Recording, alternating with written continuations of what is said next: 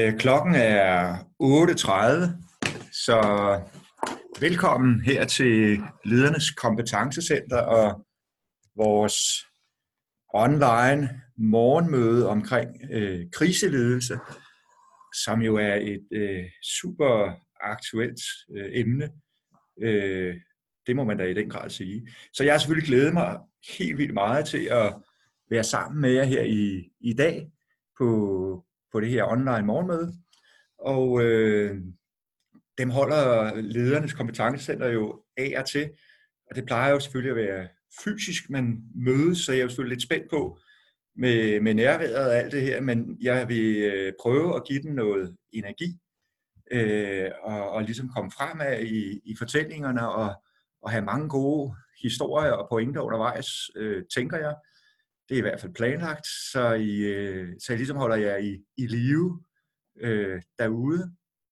Og øh, så, øh, så har vi gjort det på den måde, at vi forsøger at holde øje med øh, chatten, om, øh, om der er spørgsmål, og så forsøger vi at, at få dem øh, besvaret, øh, og håber så, at øh, det fungerer. Øh, fordi øh, ellers kan vi nok ikke lige håndtere det, hvis vi skal snakke alle sammen på én gang. Ja, jeg, øh, jeg hedder Anders Armstrong, og øh, jeg øh, er tilknyttet Ledernes Kompetencecenter. Øh, Ledernes Kompetencecenter underviser jo og har kurser og alt muligt i hvad hedder det, konflikthåndtering, i øh, akademilederuddannelserne, diplomlederuddannelserne, you name it. Øh, og jeg er så en af dem, der, der underviser på diplomlederuddannelsen, akademiuddannelsen, forskellige andre lederuddannelser her hos Ledernes Kompetencecenter. Og det har jeg gjort siden 2009. Øh, grundlæggende er jeg selv leder, og har været leder i rigtig mange år, indtil 2009, hvor jeg blev selvstændig konsulent, og har virket som, øh, som coach, facilitator, teambuilder, krisepsykolog, øh, alt muligt ude i øh, danske virksomheder. Udover leders kompetence, der jeg ser arbejdet for Magasin du Nord i rigtig mange år, og så en række andre øh, virksomheder. Jeg har også været frivillig konsulent i mange år i Beredskabsforbundet, så jeg kender øh, en del til krisepsykologi og også øh, kriseledelse. Og der vil jeg prøve at tage jer ind i, i nogle af de her emner, som er, er spændende i dag, synes jeg, og som vi kan bruge ude i vores egne virksomheder, hvor vi, vi sidder i dag. Da det var, at jeg lavede oplægget til, øh, til det her seminar, eller online møde, jeg kan ikke huske, måske en måned siden, jamen der var situationen jo en. Og nu er situationen jo en lidt anden, må man sige. Nu står vi i, i en anden fase. Så jeg har tilpasset lidt, så jeg synes, det passer til, til der, hvor vi er. Øhm, jeg har, skal vi lige se, har jeg jo lavet mig instruere om, at man laver der. Sådan. Øh, agendaen i dag er en intro. Øh, så er der, hvor vi ligesom ser lidt på situationen i dag i det danske samfund, og, øh, og relaterer det til noget krisekurve, og så noget omkring kriseledelse, og så noget omkring krisepsykologi. Kriseledelse og krisepsykologi er same, same but different, men i krisepsykologien kigger vi lidt nærmere på de reaktionsmønstre, man kan forvente hos ens medarbejdere, og hvordan man så bedst muligt naturligvis drager omsorg for ens medarbejdere. Men vi kigger også på de krisereaktioner, man kan forvente hos en selv som, øh, som leder.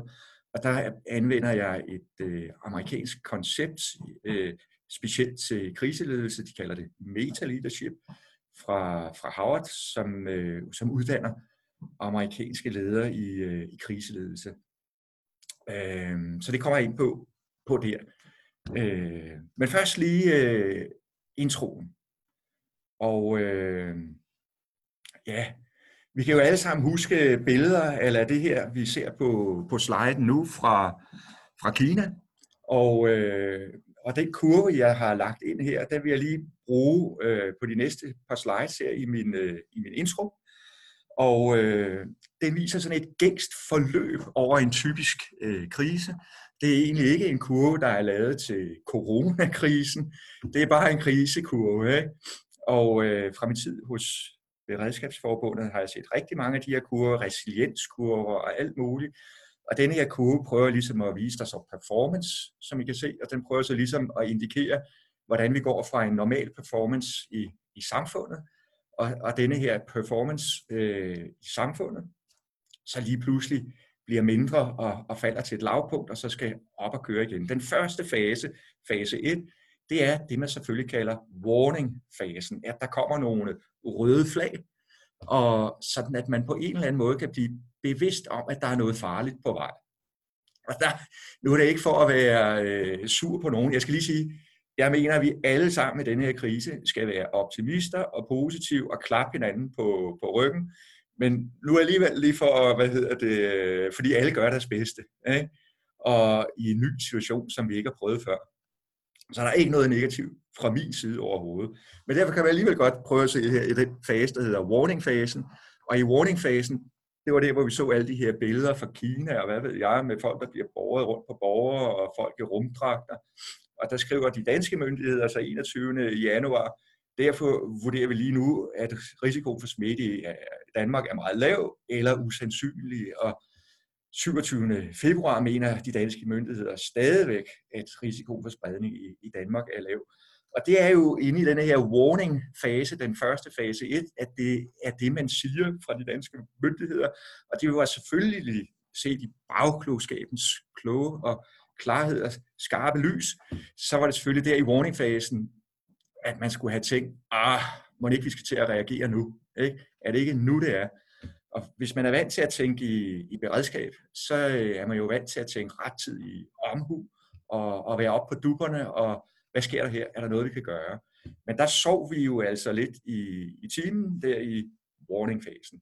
Vi var jo ikke de eneste, der gjorde det i, i Danmark. Det var der mange andre, der gjorde. Øh, det var noget nyt, det her. Øh, det var noget nyt. Og det kan vi jo selvfølgelig lære af, og det kan vi også lære af ude i virksomhederne. Den næste fase, delayed impact, jamen det er jo så der, at man begynder at gøre noget for at få impact, altså krisens konsekvenser, hvad hedder det, til at hvad hedder det, glatte det lidt ud, så det ikke slår så hårdt. Så knytnæven fra krisen ikke slår så, så hårdt. Øhm, og det er jo egentlig det, I kan genkende til. Der har lige sat et billede ind nede til øh, højre, at det var det, man gjorde med at gå ud og melde, melde ud, at vi skal flade kurven ud, så vi ikke får den røde pukkel, men vi får den fladet ud. Så det var jo egentlig det, man øh, gjorde fra regeringens og myndighedernes side, at man ville delay impact, forsinke knytnævens effekt, ved at sætte de tiltag i værk, man gjorde, og ligesom opdrage os alle sammen i denne her kurve med det røde og det blå, flad kurven ud. Øh, det var fase 2. Øh, og Mette Danmark lukker Danmark, øh, Mette Frederiksen lukker Danmark ned 11. marts. Ikke? Øh, så har vi de her to måneder cirka isolation, eller hvad man nu skal kalde det, daglig opdatering med antallet af, af smitte. Det er der, hvor den blå øh, kurve er gået i bund. Øh, samfundets performance er rimelig lav. Meget er, er lukket ned. Hvis den her kurve var lavet specielt til vores corona, så ville vi have kørt den blå vandret et stykke tid endnu, fordi det to måneder var jo lang tid. Øh, men det er altså der. Og jeg håber, I synes, det er interessant at se sådan en øh, kurve her, og, og ligesom se, de findes, og dem bruger man, og de passer egentlig meget godt på sådan et, øh, hvad hedder det, krisesforløb som nu øh, coronakrisen. Så er det klart, efter, hvad hedder det, øh, fuld øh, impact, så begynder vi så på et tidspunkt at skulle lukke Danmark op, taler man om, og det er selvfølgelig den, der hedder Prepare for Recovery. Og der er sat et billede på af, hvad hedder det, alle de politiske ledere, der er samlet til forhandling med, øh, med Mette Frederiksen og, og regeringen for at finde noget fælles fodslag og prepare for recovery. Blive enige om et eller andet. Ikke? Så det passer også fuldstændig med øh, fremgangsmåden. Så kommer det næste. Og det er jo der, hvor erhvervslederne hvad hedder det, nu er helt oppe i gear. Det er, at man jo venter på øh, at kunne komme i gang med recovery, og få den her kurve, der skal gå opad, til at gå opad så hurtigt som overhovedet muligt. Den vil man jo godt have til at virkelig at blive stejl, den kurve, så vi kommer i gear med det samme. Ikke? Altså fra 0. gear til 5. gear med det samme. Øh, men det kræver selvfølgelig en god prepare for recovery og komme i gear hurtigt. Og så, øh, jeg ved ikke om I kan se det, men jeg har sat nogle slide ind, der ligesom skal vise, at der er gang i handelen og eksporten og sådan noget. At det er det, man selvfølgelig gerne vil have, for det tjener vi alle sammen penge på til det danske samfund. Men så har jeg også sat en jordklode ind, fordi det er selvfølgelig klart, at alle danske virksomheder kan jo ikke bare gå fra 0 til 100 øh, med det samme, fordi vi er jo også afhængige af, at øh, den globale verden også kommer op i gear. Altså Danmark er jo ikke det lokomotiv, der kan trække verdenshandlen i gang. Vi skal ligesom sætte ind med de store investeringer, når det ligesom giver mest mulig øh, effekt for pengene, når, når verdenssamfundet også begynder at, at respondere på det, det vi gør, øh, de aktiviteter, vi sætter i gang. Så det er klart, der skal der, nogle danske virksomheder skal jo tænke meget over det, hvor meget skal vi gå i gang nu, og hvor meget skal vi lige vente lidt med at gå i gang og spare lidt og så videre. Ikke? Men helst vil vi jo bare i gang så hurtigt som overhovedet muligt alle sammen. Jeg håber, I synes, det har været lidt sjovt at se denne her kurve, som er sådan en helt gængs kurve fra beredskabsverden. Hvis I øh, vil vide mere om det, så prøv at google øh, ord som øh, resiliens, og hvis I googler resiliens curve øh, på engelsk, ikke? resilienskurver, så kommer der masser af de her kurver frem, øh, som er passer jo meget godt på, hvordan tingene ligesom spiller af. Øh, ja. Så det, vil jeg, det var ligesom min, øh, min intro til jer. Det næste, som jeg så selvfølgelig går over til, det er sådan mere specifikt på, øh, på kriseledelsen. Og øh, der tager jeg udgangspunkt i øh, det, jeg lige har, har snakket om, for ligesom at vise, jamen, hvordan kan du Øh, eller hvad skal du som leder være opmærksom på i de her forskellige faser, som vi har været inde på. Den første fase var jo warning-fasen, hvor vi, og det meste af store dele af den øvrige verden, øh, var, var blinde, og vi så ingenting, eller også så vi det, men reagerede ikke på det. Øh, ja, man kan diskutere, var vi blind for de røde flag, eller så vi de røde flag og reagerede ikke på dem? Don't know. Øh, det ene eller det andet. Noget, man kan sige i, i den forbindelse, det er gruppetænkning. Gruppetænkning. Nu får I lige en nem lille model, som, øh, som I kan bruge i forbindelse med kriseledelse, men I kan bruge den som leder i al almindelighed til stort set alt muligt. Ikke? Den er bare en lille nem model, inspireret af øh, systemisk ledelsesperspektiv på, på en, der hedder Tuckman. Og, øh, og det man siger, det er, at I ser over i den ene ende, der har vi nogle individer, når man samler nogle individer, der skal arbejde sammen om et eller andet, så begynder de at danne relationer til hinanden, som jeg har sat derind.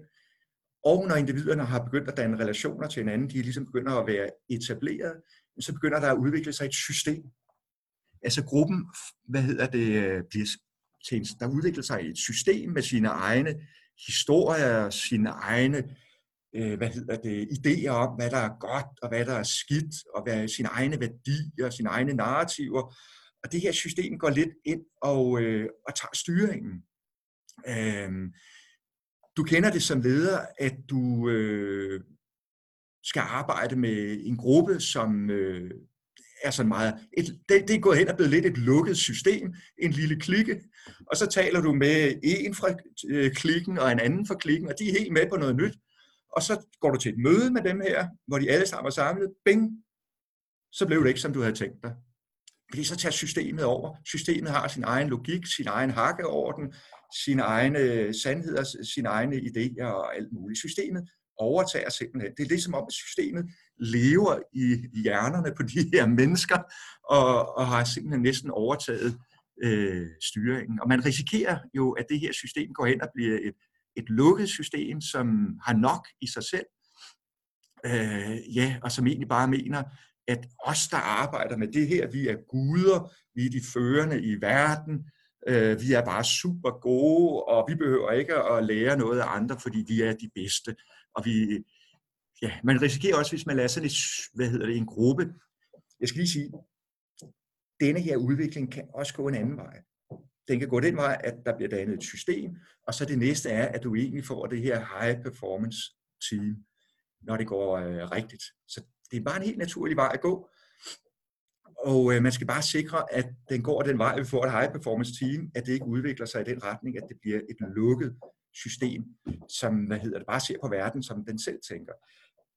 Det, der kan fremme, at det går den forkerte vej, eller det, der kan hæmme, det går den rigtige vej, det er, hvis øh, øh, et, en gruppe øh, hvad hedder det, ikke får den ledelsesopmærksomhed, som den skal have, at den bare får lov at passe sig selv. Hvis en gruppe bare får lov at passe sig selv, så sker der lidt det, at bevidst eller ubevidst, så føler den sig overset, og tænker, jamen ledelsen gider ikke os, så vi er nødt til at klare os selv, så vi, hvad hedder det, det er altid os, der skal klare det hele, og så kommer der lidt det der, øh, ja, hvis hvad nu det hedder, ja, ledelsen er nogle øh, hundehoveder, dem gider vi ikke. Vi er imod alt, hvad ledelsen siger er dårligt. Det er bare bedre, det vi gør. Ikke? Øh, sådan udvikler det sig så nemt.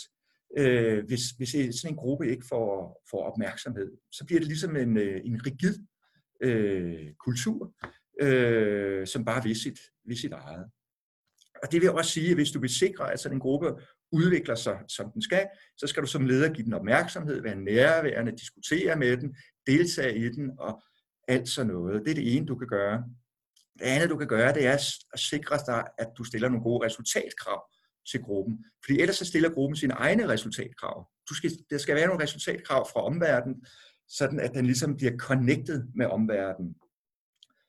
Og så noget, de egentlig går op i, i, i sådan en gruppe, der går ind og bliver et lukket system, de går egentlig op i faglighed. Så du skal også tvinge dem til at suge faglighed ind fra andre grupper, andre steder i landet, andre steder i verden, og hvad ved jeg. Så de bliver inspireret på deres faglighed. Fordi ellers lukker de sig om sig selv og mener bare, at deres egen faglighed er bedst. Vi er ligeglade med andres faglighed, vi er bedst. Så de skal stimuleres, dem her i din virksomhed, der skal få øje på warning-signalerne. Fordi ellers så kommer der noget nyt, nogle warning-signaler, og gruppen tænker bare, det passer ikke med vores verdenbillede, vi er ligeglade. Ikke?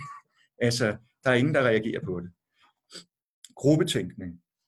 Det var den, jeg vil øh, især tage med ind her i forbindelse med øh, warning-fasen. Hvad du kan gøre, det er at sikre dig, at de mennesker, der skal opdage en øh, krise, ikke er hæmmet af gruppetænkning. Og det kan jo være din egen ledergruppe. Det kan være dit eget lederteam ikke? Øh, ude i, i virksomheden. Så vil jeg øh, gå videre til øh, det næste punkt, og øh, det er øh, det her med, nu er vi gået i gang. Nu er vi gået i gang. Og øh, der har jeg jo tænkt nogle ting, som jeg tror mange andre også har tænkt. Øh, og det er, at øh,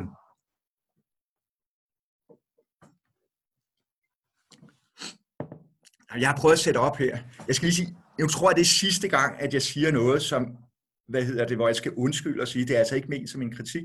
Vi skal alle sammen lære, øh, jeg kunne ikke have gjort det bedre selv, tværtimod sikkert, men hvad hedder det, myndighederne var ret lang tid, de danske myndigheder var ret lang tid om at opdage den her krise, og øh, at handle på den. Da man opdagede den, begyndte man at snakke, men ikke at handle. Og, øh, og det man hørte rigtig meget, der kom fra myndighedernes side, det var jo noget, der prægede deres kultur, deres system. Altså ligesom derude i jeres virksomheder er systemer og kulturer, så er der jo også myndighedernes instanser, kulturer og systemer. Og noget af det, man jo tydeligt kunne se prægede deres kulturer i myndighederne, det var det her med evidens. Vi skal have fuld evidens, ellers skal vi ikke gøre noget. Øh, og det er jo også rigtig godt, når man øh, forsker og sidder og laver analyser, der skal være gode og rigtige, og der skal være evidens. Men når vi skal handle, øh, så kan vi ikke have 100% øh, evidens. Lad mig bare, jeg fandt for sjov skyld øh, amerikansk general Colin Powell med hans 40-70 regel. Han siger, når du er 40-70, når du er i en skarp situation, er 40-70% sikker på, at det er det, du vil gøre, så gør du det. Fordi ellers så er det for sent. Så er du død, om jeg så må sige. Ikke? Øh, så afhængig af, hvad situationen er, så siger han 40-50% 40-70% sikkerhed. Bare, så, så gør du det, ikke? fordi ellers så, så dør du. Så er du nødt til at, øh, at handle. Nu gjorde jeg så det øh, i forbindelse med mit lille hvad hedder det, seminar her, online møde, at jeg talte med nogle af mine øh, gode venner, og jeg talte med direktøren fra Roland, det vender jeg tilbage til. Og så talte jeg med en af mine gode venner fra Magasin, nemlig Thor, der er HR-direktør hos Magasin. Og så forelagde jeg ham det her og sagde, jeg synes, det er sjovt det her. Eller ikke sjovt, men synes, det er interessant, hvordan vi fra myndighedens side hører det her snak om 100% evidens hele tiden. Vi har også hørt det i forbindelse med opstarten, og så er der nogle grupper, der arbejder med opstarten og siger, at vi, er jo ikke 100%, vi har jo ikke 100% evidens for, hvad der vil ske, hvis vi vælger det her alternativ. Kan vi så gøre det? Og, det, og man må altså, ja, nå, det forelager jeg så jo to og to, og hans, øh, mine egne tanker forelager to og to, og han, han siger så, jamen, pointen er jo bare, at hvis du vil have 100% evidens, så er du ikke leder. Sådan er det. Du kan have alle mulige andre jobs, men hvis du vil have 100% evidens, så er du ikke leder. Sådan er det. Fordi en leder skal, og nu kommer de vigtige ord, tage ansvar. Ikke? En leder skal tage ansvar der, hvor der er brug for det, fordi vi ellers risikerer at lide store økonomiske tab eller lide store menneskelige tab. Så er der nødt til at være nogen, der tager ansvar, så vi sikrer, at de tab, vi lider, bliver så små som muligt. Ikke? Og når jeg skal lige genfinde øh, Tors øh, ord, øh, det han også sagde, det var, at øh, ja, som leder skal du tage ansvar, og det implicerer jo, at du er nødt til at tage nogle beslutninger, hvor du ikke har 100% evidens for, om konsekvensen bliver den ene eller den anden. Men du er nødt til at gå forrest og ture og tage den beslutning. Ellers er du bare ikke leder. Du er nødt til at tage det ansvar for dig selv og for andre, for fællesskabet, for din organisation og for, for landet, om jeg så må sige. Ikke? Så det der 100% evidens, det er fedt med evidens, men øh, vi kan ikke kun have evidens. Vi er også nødt til at bruge tilvejebringe al den evidens, vi kan finde, og så bruge vores sunde fornuft og agere derudfra. Øh, ja. Det synes jeg er rigtig vigtigt, og det synes jeg også er en af de lærer, vi skal have. Og jeg har set, hvad hedder det, hvis man går ind på nogle af vores myndigheders hjemmesider, så det der jo står noget om, det er jo det her med, at vi laver analyser, vi, øh, vi overvåger, og vigtigt for os er evidens. Og jeg tror egentlig bare, at øh, der sidder nogle øh, rigtig dygtige mennesker, som er dygtige til at lave, hvad hedder det, det meget vigtige arbejde, øh, som jo er grundlaget for, at vi så kan handle. Men så er der bare også brug for nogen, der ligesom siger, nu er det nu. Og det vi jo så så, hvis vi lige skal relatere det til øh, vores egen øh, coronakrise her i landet, det var, at den, der så sagde, nu er det nu, det var Mette Frederiksen. Ikke? Og det må man så sige, altså det skal hun øh, have ros for, synes jeg i hvert fald, det er min personlige opfattelse, at Mette Frederiksen, hun formåede at træde i karakter og sige, nu er det nu, den sagde, nu vil jeg godt have noget action, nu vil jeg godt have noget handling.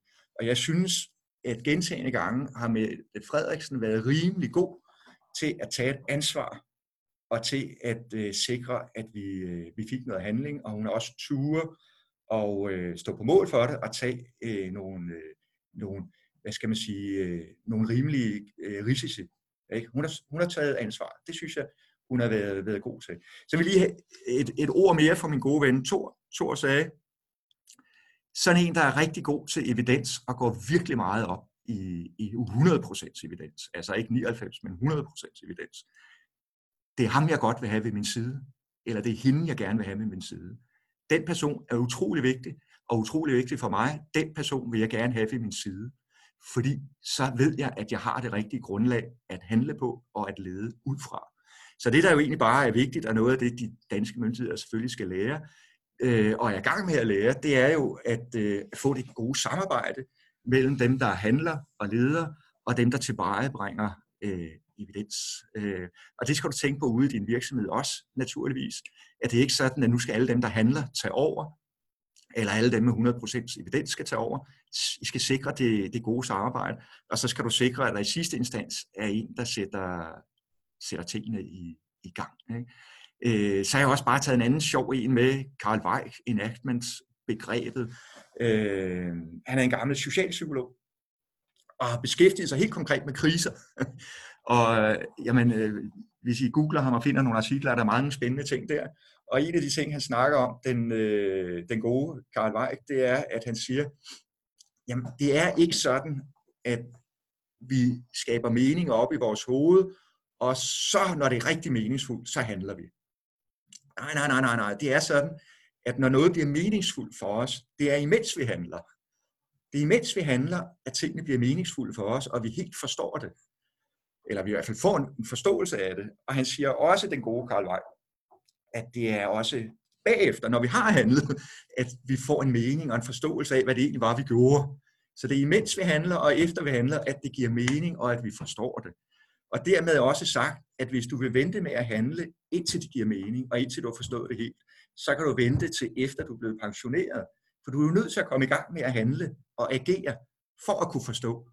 Og der skal man så også lige inddrage, eller relatere til, når, øh, når regeringen gik i gang, så vil jeg sige, Mette, Frederiks, hun, Mette Frederiksen, hun, hun vidste nok det her, fordi i sin øh, intuition. Fordi hun sagde jo, at vi kommer til at begå fejl. Og, øh, og man ser nu også i medierne, at man kritiserer myndighederne og regeringen for en zigzag-kurs og alt muligt. Pyt være med det. Pyt være med zigzag-kurs, bare den ikke bliver for stor, og bare den ikke er på grund af, at man ikke har udvist rettidig omhu osv. Men man er nødt til at zigzagge for at lære. Man er jo nødt til at kaste sig ud i det. Det er jo en ny situation. Så man er nødt til at kaste sig ud i det og gøre det så godt man kan. Og så lærer man undervejs og bliver bedre til det. Man skal selvfølgelig gøre sit yderste og sit, sit bedste.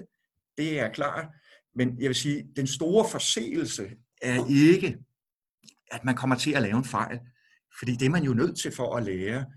Øh, det vil opstå. Der vil ske nogle fejl for at lære. Jeg vil sige, den store forseelse, det er, at man ikke går i gang. Ikke? Det er lidt af den store forseelse. Det er, at man ikke handler. Fordi det kan også der tab for, øh, for hvad hedder det, menneskelige tab og økonomiske tab i Danmark og i hele verden, hvis man ikke går i gang med at gøre et eller andet. Ikke? Når man så går i gang, jamen, så er det der, man lærer. Så hvad hedder det, øh, ja, der havde jeg bare lige sat et billede af Thor ind. Øh, jeg tror nok, at øh, ligesom alle os andre, så øh, er det, har lige et par år på banen, men øh, han ser stadigvæk lige frisk ud. Øh, det var bare for at minde mig om, at jeg skulle huske historien med, med Thor her. Og øh, så klikker jeg lige videre. Og øh, ja, stadigvæk i den første fase, hvor det handler om at øh, komme i gang, eller i, i fase 2, øh, der har jeg lige et par pointer mere. De første pointer, de kom på det her med, du kan ikke vente på 100% evidens der. Du er nødt til at komme i gang. Ikke? Min næste pointer, det handler det her med, at pilen peger på dig som leder. Det er altså, hvad hedder det, det er selvfølgelig en leders lod, at så snart du bliver, jamen forestil dig, du sidder i et eller andet lokale, og den administrerende direktør er der, og lige pludselig siger han, øh, alle de vigtige i virksomheden, og dem du kender, er samlet i lokalet, og lige pludselig siger den administrerende direktør, jeg planlægger at gå af her om en måned, og jeg har udvalgt Børge. Børge, du tager over, og du tager over fra nu. Og jeg fortæller jer, det vil sige, zoom, hele, hvad hedder det, alle folks blikke vil skifte fra den afgående administrerende direktør til dig, fordi nu er det dig, der er den. Nu er det dig, der er den. Og der kommer et voldsomt projektivt pres på dig. Fordi alle vil lægge deres forventninger og tanker og håb og bekymringer over på dig. Zoom. Alle på én gang. Det er et kæmpe, kæmpe, kæmpe projektivt pres der bliver lagt over på dig som leder. Og det projektive pres bliver selvfølgelig endnu større, når der er en krise, fordi når krisen øh, hvad hedder det, opstår, så drejer alle deres hoved zup, og kigger på dig. Hvad gør vi? Fordi man har brug for en leder, der ligesom styrer os igennem det her. Det er jo ikke fordi, at vi, når der er krise, går hen og bliver små børn, der har brug for en, øh, en mor eller sådan noget, men vi ved alle sammen instinktivt, at i en krise kan vi ikke mundhugges. Vi er nødt til at have en leder, der ligesom får os igennem øh, de første svære øh, hvad hedder det, faser i, i krisen. Det ved vi alle sammen, og derfor instinktivt. Og derfor så kigger vi op på lederen, og ligesom, nu er det dig, der er den. Og det er klart, den, det, det sæt tøj er den, der er lederen nødt til at tage på sig. Lederen kan ikke ligesom kigge ned i gulvet og sige, nej, det ved jeg ikke så meget om. Lederen er bare nødt til at rette ryggen og sige, det skal nok gå, det klarer vi alle sammen, nu kigger vi på det, og sådan og sådan og sådan. Ikke? Man er simpelthen nødt til at gå ind i den rolle og leve op til, til forventningerne. Øh, du er helt klart rollemodellen der. Det er vigtigt, og det vender jeg tilbage til, at, øh, at du udgyder, hvad skal man sige, håb. Ikke? At du er positiv, at du skaber håb. Fordi det er jo en af de ting, folk har brug for. Folk har brug for at tro på, at det her skal nok gå. så du skal, hvad hedder det, skabe håb. Det vender jeg tilbage til. Øhm, så skal du selvfølgelig kunne kommunikere klart og tydeligt. Og øh, det kan være svært under en krise, fordi man kan være usikker. Øh, man kan have hvad hedder det, et, et bagland med mange forskellige interessenter, man skal tage hensyn til, som alle sammen mener noget forskelligt. Øh, så det kan være svært at kommunikere klart og tydeligt, men det er vigtigt, at du kommunikerer klart og tydeligt, fordi folk har brug for at vide, der er lederen, der ved, hvad vi skal gøre, og jeg ved nu også, hvilke forventninger, der stilles til mig, og hvad jeg skal gøre, så føler jeg mig tryg. Ikke? Få samling på interessenterne, og så har jeg skrevet denne her, hvor man nok tænker lige, når I ser den, så tænker jeg lige, hvorfor har Anders skrevet øh, tallene i den rækkefølge? Jeg har skrevet, der er situationen, vi er i nu. Det er nu. Så er der vejen dertil, strategien, eller hvad man skal kalde det, vejen dertil.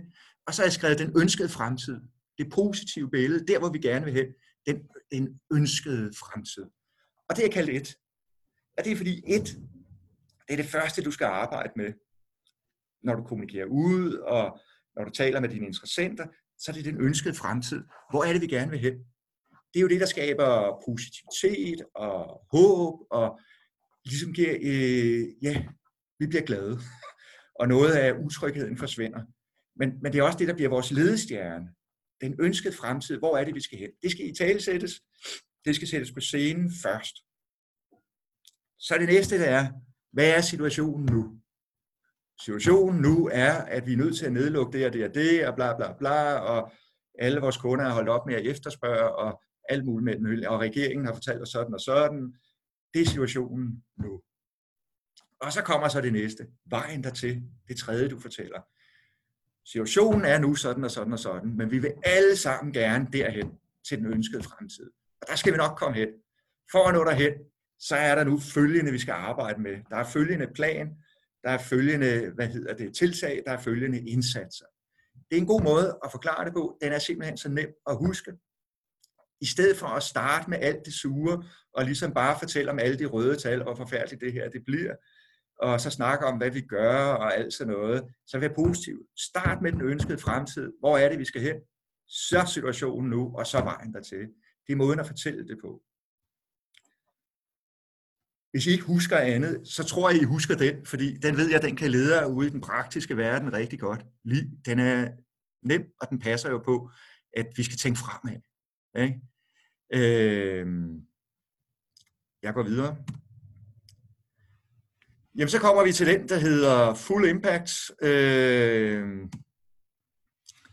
jamen, der er nogle af de ting, jeg har sat på, hvor man jo kan diskutere, skal de sættes på i den ene eller den anden fase. Altså, nu har jeg skrevet etablere kriseorganisation.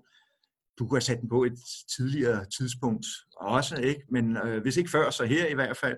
Sikre dig, at du, øh, hvis du er toplederen, at du har en gruppe af folk, som arbejder med beredskabet, altså træf de, hvad hedder det, beredskabsmæssige beslutninger, som skal træffes hurtigt. Øh, sporene derude er oversvømmet med vand. Hvad gør vi? Vi må have nogen ud at pumpe, og imens sender vi dem omkring med det andet spor og så noget. Så der er nogen, der skal være klar til at tage beredskabsmæssige beslutninger hurtigt.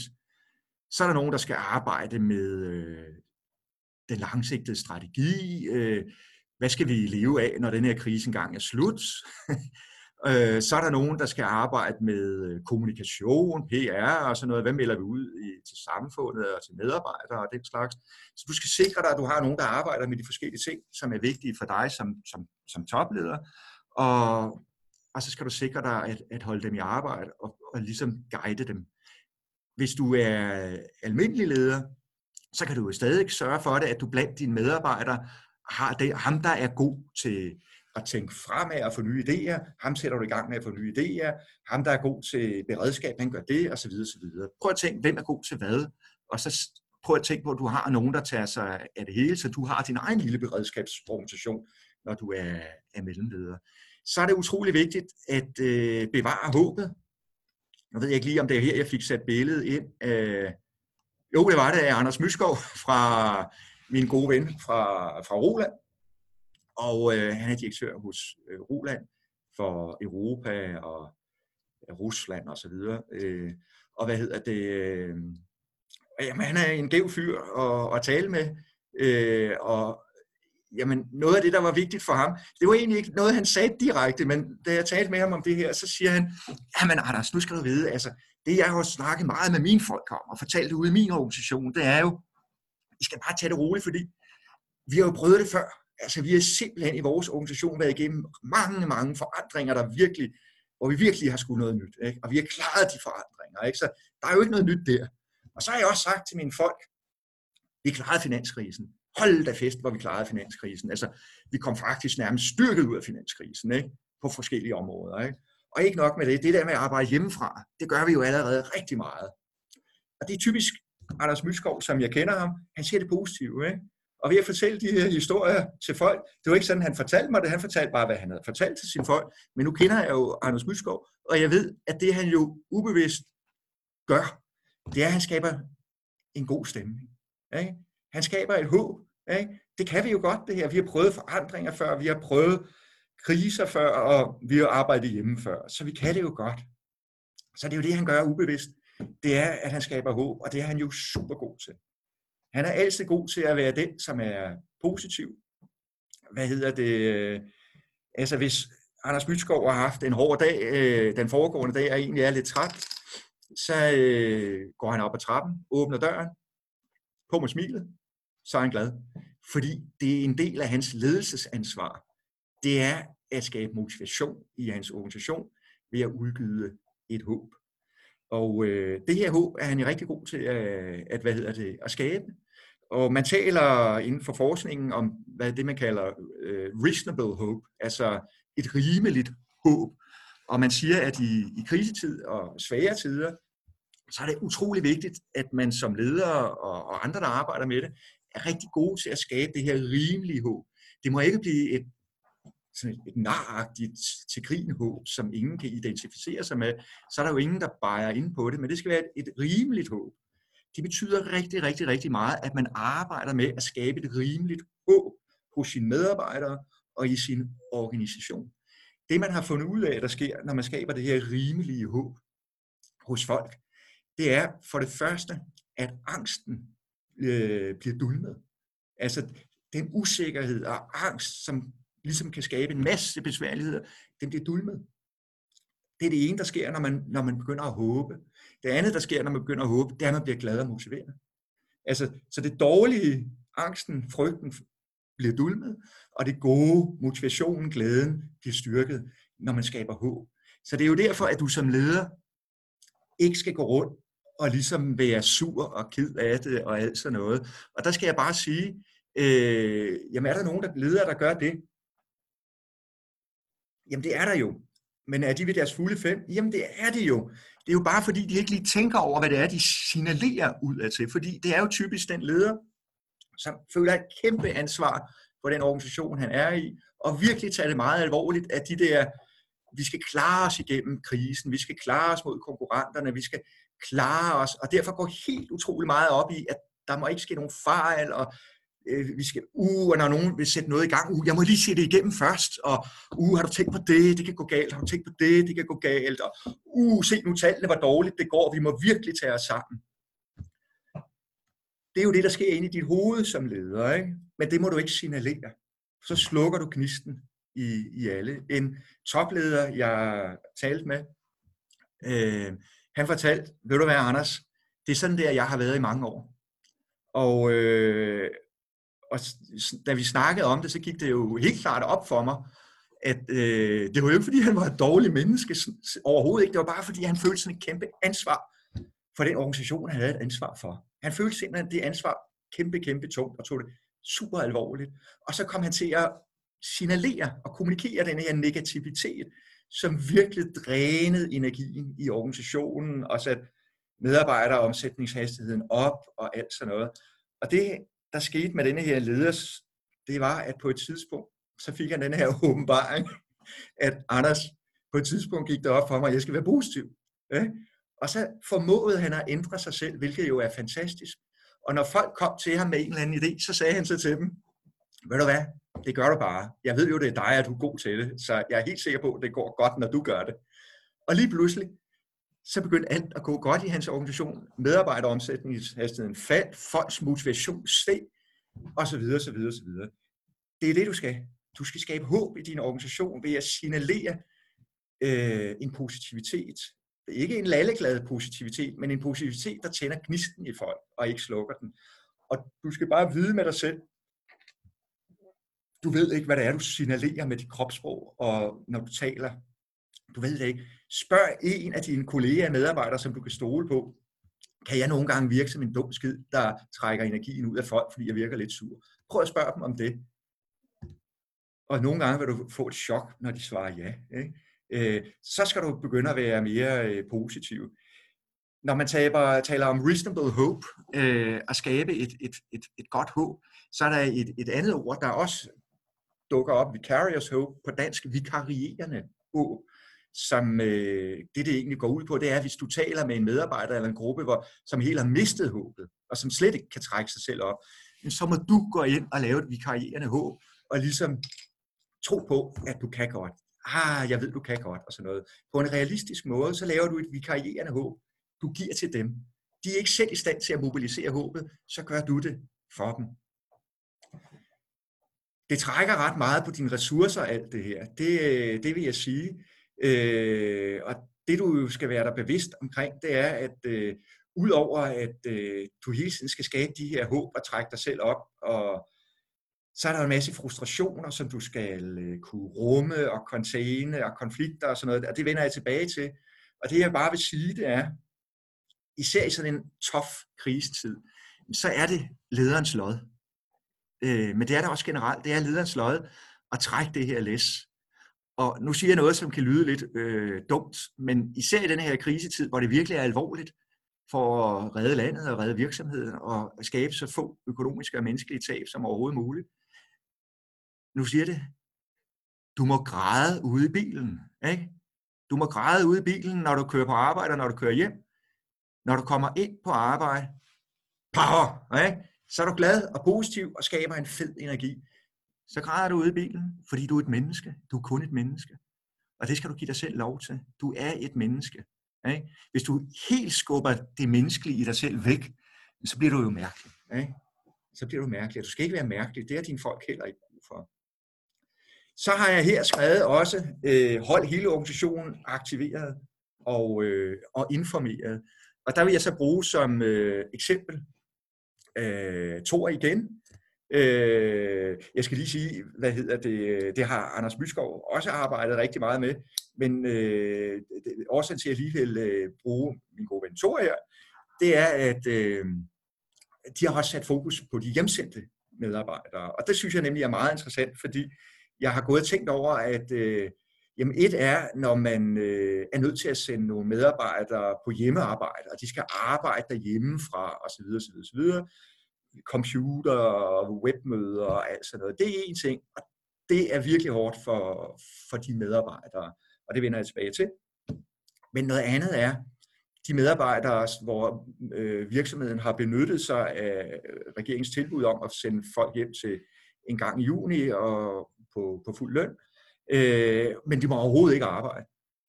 Og øh, det er klart, de medarbejdere, der er hjemsendt på, på den måde, det er ekstra usjovt for dem.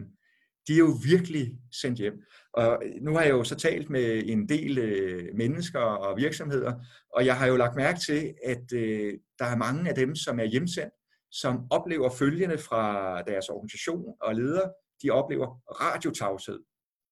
Du eksisterer ikke mere. Du er væk. Altså, du kunne nærmest lige så godt være fyret, fordi du er her ikke mere. Og det er altså ikke rigtig, rigtig fedt for, for folk, fordi det er jo klart, at enhver person, der er, er hjemsendt, ved jo også godt, øh, at jeg var så åbenbart en af dem, man kunne undvære. Så hvad så, hvis vi ikke får tandhjulene hurtigt i gang, når vi skal i gang igen, er så en af dem, der bliver fyret? Det er ikke fedt at gå med de tanker, og de tanker bliver jo bare ekstra forstærket af, at der er fuldstændig radiotavshed hjemme fra ens organisation. Det er jo som om, jeg var fyret. Det er meget, meget ubehageligt. Og jeg skal lige sige, hvis vi går tilbage til det der med at skabe håb, så er det virkelig det, der skaber det modsatte af håb. Ikke? Det skaber det modsatte af håb. Og, øh, og så vil jeg lige tilbage til, øh, til Thor fra Magasin. Og øh, det Thor, han siger, det er, for det første, så har vi et ansvar for at øh, drage omsorg for vores medarbejdere, som vi gør også, når der ikke er krise. Men vi har et ansvar for at drage omsorg for vores medarbejdere, vi har over 1000 medarbejdere, der er hjemsendt. Vi har et ansvar for dem. Og øh, derudover så har vi et omsorg, et ansvar for at få virksomheden hurtigt i gang igen, når vi begynder at åbne op. Og der har vi altså brug for nogle motiverede medarbejdere, der virkelig kan tage fra og er positive og glade. Øh, det har vi også et ansvar for. Så det, man har gjort med, hos Magasin i forhold til de hjemsendte medarbejdere, det er selvfølgelig til en start, at man har kommunikeret rigtig godt ud til dem omkring, øh, at nu blev de sendt hjem osv. Men øh, så har man også gjort nogle andre ting.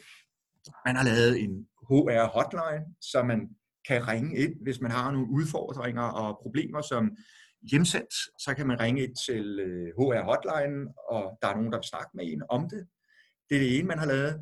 Så har de en masse trainers i Magasins HR-afdeling, og de her trainers har udviklet nogle videoer, som man så har sendt ud til, øh, til de hjemsendte. Altså videoer med gode tips til, hvordan får du en hverdag derhjemme, hvad kan du lave af øvelser og ting og sager. Altså, hvad hedder det, ting og sager, som kan hjælpe en med at få en bedre hverdag. Men det vigtigste er næsten, at der er nogen, der har tænkt på en og gider at sende en de videoer og lavet det til en. Ikke? Og derudover så har de en app, som øh, fungerer på den måde, at alle de hjemsendte kan gå ind på denne her app og kommunikere med hinanden, smalltalke med hinanden om private ting og sager, for at holde øh, relationerne i gang. Og relationerne er bare så vigtige for at ikke tabe modet. At man ligesom kan vedligeholde relationerne ved at snakke med hinanden. Thor siger, at øh, cirka knap 90 procent af de her over 1000 øh, medarbejdere, de, hvad hedder det, øh, hvad hedder det, de er på øh, appen hver dag. Det vil sige, når der er gået to dage, så har mere end alle været på appen og snakket med deres afdeling, kolleger fra afdelingen, og, altså, som også er hjemsendt, og med andre, så de kan snakke med der. Og det er altså utrolig vigtigt at kunne holde relationerne ved lige, øh, i stedet for bare, at det er ligesom du er, er fyret, og vi trækker alt motivation ud af dig, sådan at når du vender tilbage, så er, er du en død sild. Ikke? Øh, der skal fandme være power på, øh, og der skal være omsorg. Ikke? Det må man sige, det er de, øh, det er de fandme gode til i, øh, i magasin, i, i den grad. Det var det her med at holde hele organisationen øh, aktiveret og, øh, hvad hedder det, øh, informeret. Øh, være kreativ, det er en, jeg har fra Anders Myskov. Øh, og det er den gode Anders Myskov, han siger, det er, vi bliver jo ved med at arbejde på og brainstorme, hvordan, altså, nu har han så ikke folk, der er hjemsendte, men folk, der arbejder hjemmefra.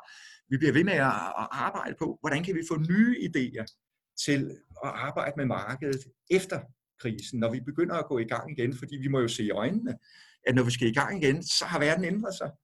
Og kan vi komme i tanke om nogle nye produkter, vi kan tilbyde? Kan vi være innovative og tilbyde noget, noget helt nyt? Øh, det kan vi lige så godt gå i gang med at tænke på nu. Det fede er jo også, at øh, når det så er, at vi må gå i gang, så har vi allerede nogle gode idéer klar. Men, men det andet fede, det er, at så er mine medarbejdere, de bliver ligesom holdt aktive. De får lov at arbejde med, med noget spændende, øh, noget, der giver, giver mening, og de kan arbejde sammen om, omkring det. Der vil jeg så lige tilføje, hvis jeg lige går op til det andet punkt, holde organisationen aktiveret og informeret. Noget af det, der også hvad hedder, ødelægger det for folk, det er, når strukturerne i dagligdagen forsvinder. Og derfor er det rigtigt, vender jeg tilbage til den der med krisepsykologi. Her vil jeg bare sige, så hvis du har medarbejdere, som arbejder hjemmefra, altså ikke de hjemsendte, men arbejder hjemmefra, sæt dem i gang med at lave noget arbejde. Altså, dels fordi virksomheden kan bruge det, men også for deres egen skyld. Det er fedt for dem. Og så husk at arrangere de der møder om morgenen eller kl. 11 hver dag og så videre, ikke? hvor afdelingen lige snakker sammen hurtigt og så videre. Husk at have de her møder. I gang sætte noget arbejde, som de måske er nødt til at lave i deres arbejdsgrupper, så de også er nødt til at arbejde sammen med hinanden og lige ringe til hinanden og skrive til hinanden, så relationerne bliver, bliver holdt ved lige. Fordi der er rigtig mange, så er ved at blive sindssyge oven i deres hoved af at arbejde hjemmefra. Ikke? Og hvad hedder det? Men der hjælper det altså at komme i gang med rent faktisk at arbejde lidt med, med hinanden og alt sådan noget. Ikke? Det er selvfølgelig stadigvæk øh, hjemmefra, men det er meget godt at få arbejdet sammen med ens kolleger. Det der med struktur i hverdagen vil jeg, vil jeg vende tilbage til øh, senere. Øh, og nu har jeg lige en sjov en her. Det er en, jeg tit lige siger til, det er sådan en nem lille en, jeg siger til en leder. Så prøver jeg at sige til lederen, prøv lige at placere dig selv på denne her linje. Så har jeg lavet en linje, hvor der står mennesker, der har stort socialt behov på den ene side, og så på den anden side mennesker, der sådan er meget selvstændige på den anden side. Så siger jeg til lederen, prøv lige at sætte dig selv ind, sæt lige en streg på linjen, og så plejer lederen altid at sætte en streg. Øh, og, og jeg siger, prøv lige at sætte dine medarbejdere ind, ikke? og så plejer lederen altid at, at sætte en streg herover tæt på stort socialt behov. Jamen, de fleste af mine medarbejdere har i gennemsnit ret stort øh, socialt behov. Der er selvfølgelig lige sådan og sådan, men de fleste har et ret stort socialt behov. Ikke? Så det er i hvert fald det typiske. Ikke? Så siger jeg så derefter til lederen, prøv lige at sætte en streg, hvor du selv er. Ikke? Hvor ligger du selv? Og så sætter lederen næsten altid et, et, en streg herover ved mere selvstændig. Der er selvfølgelig enkelte tilfælde, hvor det ikke er sådan, det forholder sig, men i de fleste tilfælde, jeg har arbejdet med, så forholder det sig på den her måde. Okay, så sætter lederen en, en streg herover ved, ved mere selvstændig, og så er det jo, at jeg siger til lederen, så kan du godt se, at så kan du overhovedet ikke bruge din egen indre mavefornemmelse for, hvornår det er nødvendigt at begynde at snakke med folk og være sociale med folk, hvornår de har brug for relationer, og hvornår de har brug for at snakke. Du kan overhovedet ikke bruge din egen mavefornemmelse, fordi når du har brug for at snakke med folk og relationer, så har de andre haft det i en måned, ikke? og de er allerede ved at dø. Ikke? Så du kan ikke bruge dig selv som barometer. De fleste ledere er sådan skruet sammen, at de kan overhovedet ikke bruge sig selv som barometer. Altså, du er nødt til at sætte noget i gang, der skaber noget relationer og noget socialt, lang tid inden, at du selv har brug for det. Det gælder nu under krisen især, men den kan du også bruge øh, i din hverdag. Det gælder også i din hverdag. Husk, at ofte har dine medarbejdere et meget stort, større socialt behov, end du selv har. Øh, og du risikerer ikke, det er jo ikke kun, når du ikke er social og, og tager, kommunikerer med dem, det er jo ikke kun et spørgsmål om omsorg, at du så ikke drager omsorg for dem du risikerer også, at du bliver en laissez-faire leder. Ikke? Du risikerer, at du bliver en vattet laissez-faire leder, øh, hvor øh, der udvikler sig selvopfundne ledere i din gruppe og konflikter og alt muligt, fordi du ikke er til stede. Og du synes jo egentlig ikke, at du er laissez-faire og svag og alt sådan noget, men det bliver nemt resultatet. Hvis ikke du går ind og er til stede i det sociale felt sammen med dine kolleger og medarbejdere, hvis ikke du er til stede, og hvis du bare retter dig efter din egen mavefornemmelse for, når, hvornår du synes, du har brug for at være social, så er det for sent. Så du skal ind, dels for at give omsorg, men også for at sørge for, at der ikke opstår en masse konflikter og mangel på lederskab, fordi du ikke er der. Den skal du fandme tænke over. Ikke? Der er rigtig, rigtig mange ledere. Jeg plejer altid at sige, hvis du lavede en Gallup-undersøgelse over, om danske ledere syntes, de var autoritære i deres ledelsesstil, demokratiske eller laissez-faire, hvad vil danske ledere så svare, når de bliver ringet op? Vil de svare autoritær, demokratisk eller laissez-faire? De fleste danske ledere vil svare, jamen jeg er en demokratisk leder. Sandheden er bare, at rigtig mange af os ledere, der siger, at vi er demokratiske, vi er i virkeligheden laissez-faire. Vi synes, vi er demokratiske, men vi er laissez-faire, fordi vi har ikke det store sociale behov, og derfor så er vi for længe om at gå ind og blande os i gruppen og få snakket om det ene og det andet og det tredje. Og så bliver vi opfattet som laissez-faire, og det har en laissez-faire effekt og en konsekvens, det at vi ikke er til stede og kommunikerer. Så den er ret vigtig at, at tænke på. Men det er en, der er svær at tale om, fordi det er tabubelagt at være laissez-faire som leder. Ingen leder går der rundt og siger til et jobinterview, hvad, så, hvad er dine stærke og svage sider? Ja, min svage side er, at jeg er laissez-faire. Det er der, der ingen, der vil sige, vel? Du skal arbejde med den, ikke? Ud og være til stede sammen med folkene, selvom du ligesom tænker, det er der ikke nu der havde jeg lige en kæphest der, og det er bare fordi, jeg ved, at den er vigtig. Også i krisetid. Ikke? Lad være med bare at sidde inde på dit kontor og kigge ind i nogle Excel-ark. Ikke? Og slet ikke i krisetid. Øh, så kommer vi til den næste. Prepare for recovery. Og øh, jeg skal lige have en tår min kaffe. Og jeg skal lige sige, vi prøver at få besvaret efterfølgende spørgsmål på chatten. Du er også velkommen, hvis du føler, at vi overser dig, at øh, hvad hedder det, connecte på LinkedIn med mig og stille spørgsmål der, så besvarer jeg dem også. Vi skal nok få besvaret øh, spørgsmål. Øh, men, men lige nu, så, øh, så koncentrerer jeg mig om at køre igennem øh, det her. Og jeg prøver at gøre det med så højt et energiniveau som muligt, sådan at du ikke føler, at jeg trækker tiden ud, og du lige så godt kunne øh, lave noget andet. Det gør jeg så godt, jeg kan. Jeg prøver. Vi er kommet til det næste, Prepare for Recovery. Jamen det er jo klart, at øh, det er jo der, hvor det er vigtigt, at der er øh, sker, og det vil du jo være gået i gang med også på et, et tidligere tidspunkt. At, øh, at forberede fremtiden. Fordi det er jo klart, at hvordan kommer vi hurtigt i gang? Det er det ene. Det andet er, jamen verden har jo ændret sig. Se i øjnene, at verden har ændret sig. Det var så også et af de gode råd, jeg fik med, både fra Anders Mytskov fra Roland og Thor fra Magasin. Jamen, vi må jo se øjnene, af verden øh, efter det her har ændret sig. Og, øh, og som Anders Mytskov sagde, lad være med at se tilbage, se frem. Ja, tænk fremad. Og, og begynd at tænke over, jamen, øh, hvad er det for produkter, vi skal levere? Hvad er det for markeder, vi skal satse på? Øh, begynd at lægge en, øh, en plan for, for det. Og begynd også selvfølgelig at tænke over, hvor kan vi tjene hurtige penge med det samme, så vi kan få likviditet, øh, og så, så på lidt længere sigt, hvor kan vi øh, tjene øh, penge på lidt længere sigt. Ikke? Prøv at, at få nogle strategier udviklet for, for det at tænke fremad.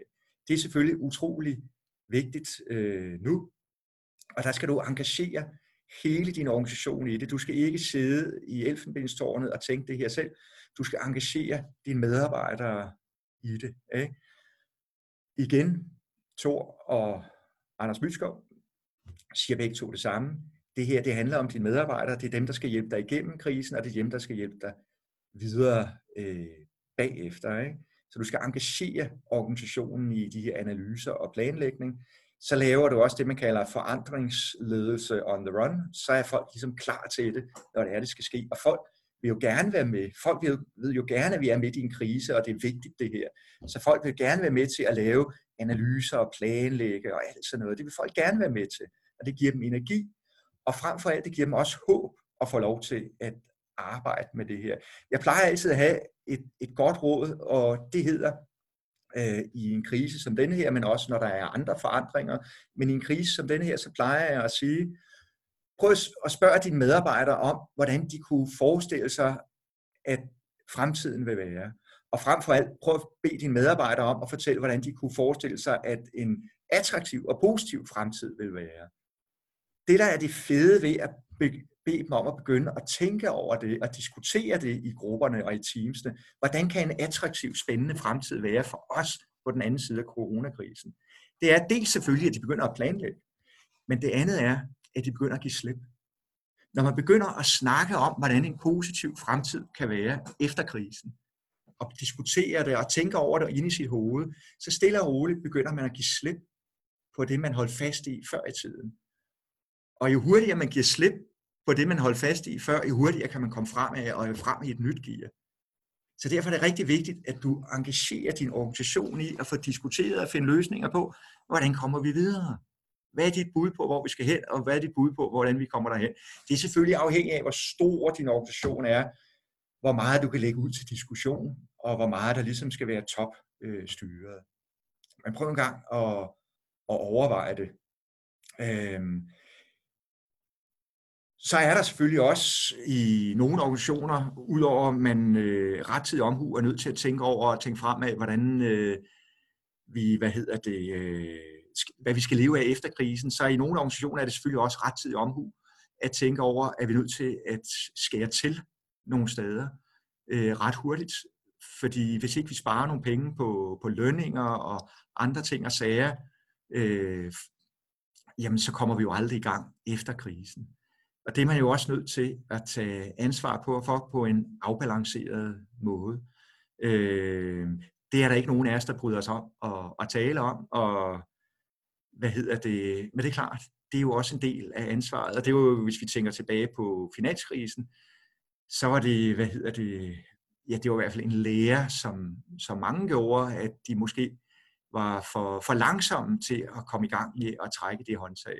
Til gengæld, da virksomhederne under finanskrisen begyndte at trække det håndtag, der hedder at spare, også på medarbejdere, så trak de fuldstændig bevidstløst i håndtaget, ikke? fordi det kunne enhver idiot jo finde ud af, ikke? og bare trække det håndtag. Det behøver man jo ikke nogen triple PhD for at, at gøre.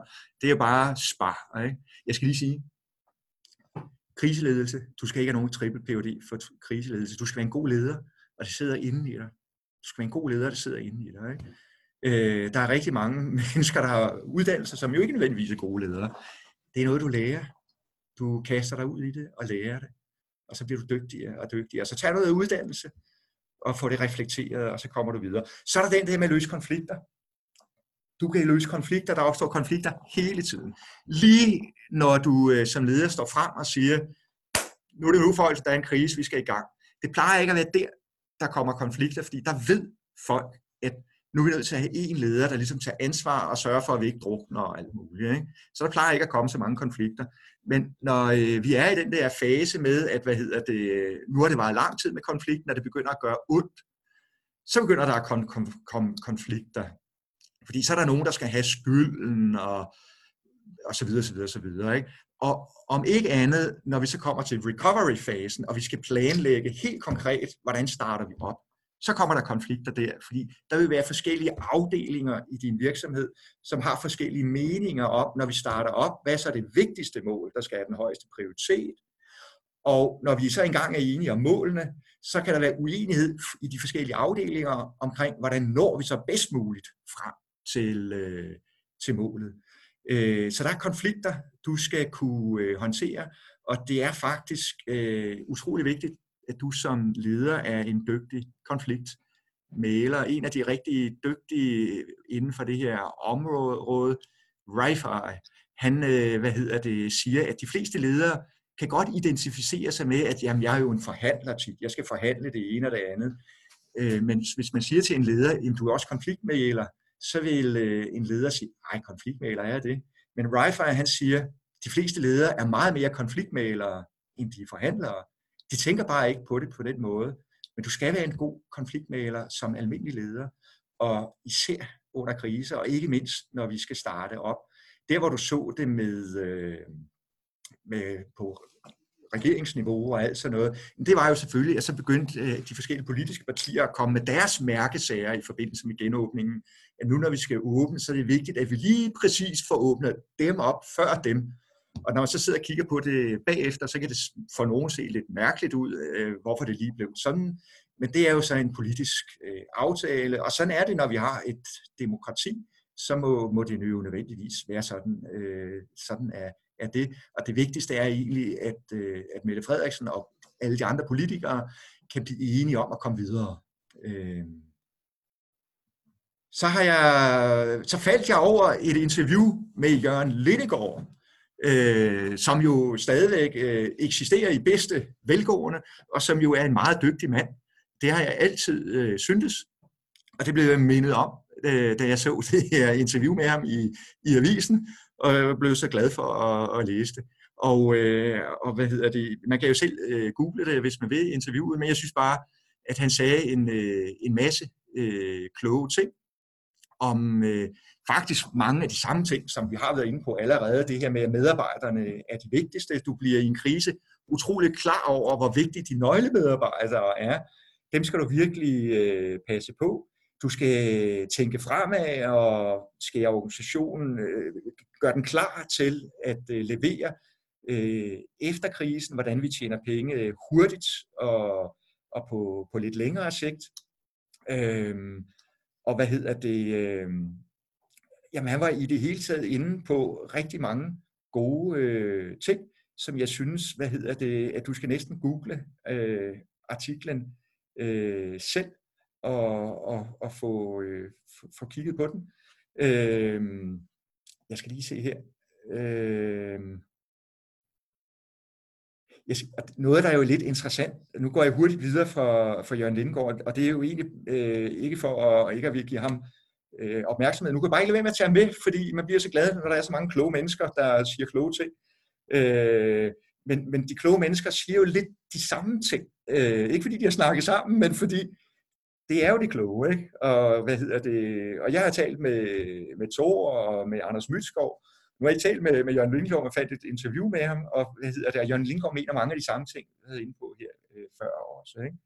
Øh, så har konfliktmæling er et stort område i sig selv, og det vil jeg ikke øh, gå ind i, men jeg vil bare nævne en lille ting, som kan være et godt øh, trick, når det er konflikt, øh, eller når det er en krisesituation, og du har brug for, at det går hurtigt. Og det er især, altså et er øh, konflikter, hvor øh, der er to parter, der står over for hinanden og skal forhandle et eller andet. Men øh, hvad hedder det? Øh, ham der, den gode Wi-Fi, han kalder det en two-party konflikt. Men hvis du har sådan en multiparty konflikt med, med, med mange interessenter, der skal blive enige om et eller andet. Og sådan kan det jo tit være i din virksomhed, fordi der er mange i ledergruppen, og der er nogle forskellige afdelinger, og I skal blive enige om, hvad I gør her. Så det er ikke kun to personer. Det er flere personer, der skal blive enige om, hvad vi gør her. Så er det noget helt nyt. Og så, hvad hedder det, øh, noget, der kan være smart at, at gøre der, det er, øh, og det er så faktisk taget fra det her amerikanske meta-leadership-koncept, som jeg kommer til lige om lidt, specielt møntet på øh, kriseledelse, det er at sammen alle folk. Ikke? Altså, i stedet for at der ligesom skal være en repræsentant for den ene gruppe af interessenter, og så en repræsentant for den anden gruppe af interessenter, som skal sidde og forhandle, så sammen dem alle sammen. Hvorfor? Fordi alliancerne skifter lynhurtigt i sådan nogle grupper her. Øh, det er det ene. Og det andet er, at hvis to af de her mange interessenter skal sidde og forhandle øh, i, i et mailingsmøde, så skal man jo bare være bevidst om, at det er det, jeg prøvede at tegne her med tegningen nederst, det er, at så skal de jo så bagefter eller op i deres hoved samtidig forhandle male med deres bagland. Og det betyder jo så, at de kan sidde ved et møde to sammen og blive enige om et eller andet, og så bagefter, når de kommer tilbage med resultatet til deres bagland, så siger baglandet, og det vil vi ikke være med til, og det synes vi er for dårligt, det har du ikke gjort godt nok. Men hvis de selv havde været med til mødet, havde de jo også sagt ja. Ikke? Så, så, så det er det ene dårlige, der kan ske, hvis to sidder og skal forhandle. Det andet dårlige, der kan ske, når det kun er to, der sidder og skal forhandle, det er, at de er hæmmede begge to, fordi de sidder hele tiden og tænker i deres bagland, så de tør ikke at komme med det forslag, og de tør ikke sige ja til det forslag fra den anden, fordi de tænker, åh, hvad vil mit bagland nu sige her? Ikke? Så kan det være klogere bare at samle folk og få det snakket igennem med det samme, og nu er alle enige. Og det var jo også det, man så, at øh, skete med, at alle regeringspartier, eller ikke alle, alle Folketingets partier, øh, samledes og, øh, og nåede til en enighed. Man samlede alle. Det var lige en pointe, jeg havde her. Så er der øh, recovery. Nu må vi holde momentum. Vi skal frem til øh, kriseledelsen med øh, de ting, der er der. Det bliver sjovt, det bliver godt, så hold dig lige, øh, hvad hedder det, aktivt motiveret, indtil jeg kommer til det. Det sidste punkt oppe i denne her model, det er jo recovery.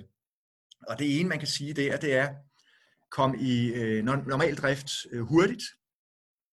Øh, og øh, det var en af dem, jeg har diskuteret med, med Thor, og Thor siger, at det er vigtigt at komme i en normal drift. Det skaber også en, øh, det er ikke kun et spørgsmål om økonomi, det er lige så meget et spørgsmål om at skabe tryghed hos medarbejderne, at der ikke ligesom skal være sådan en mellemfase.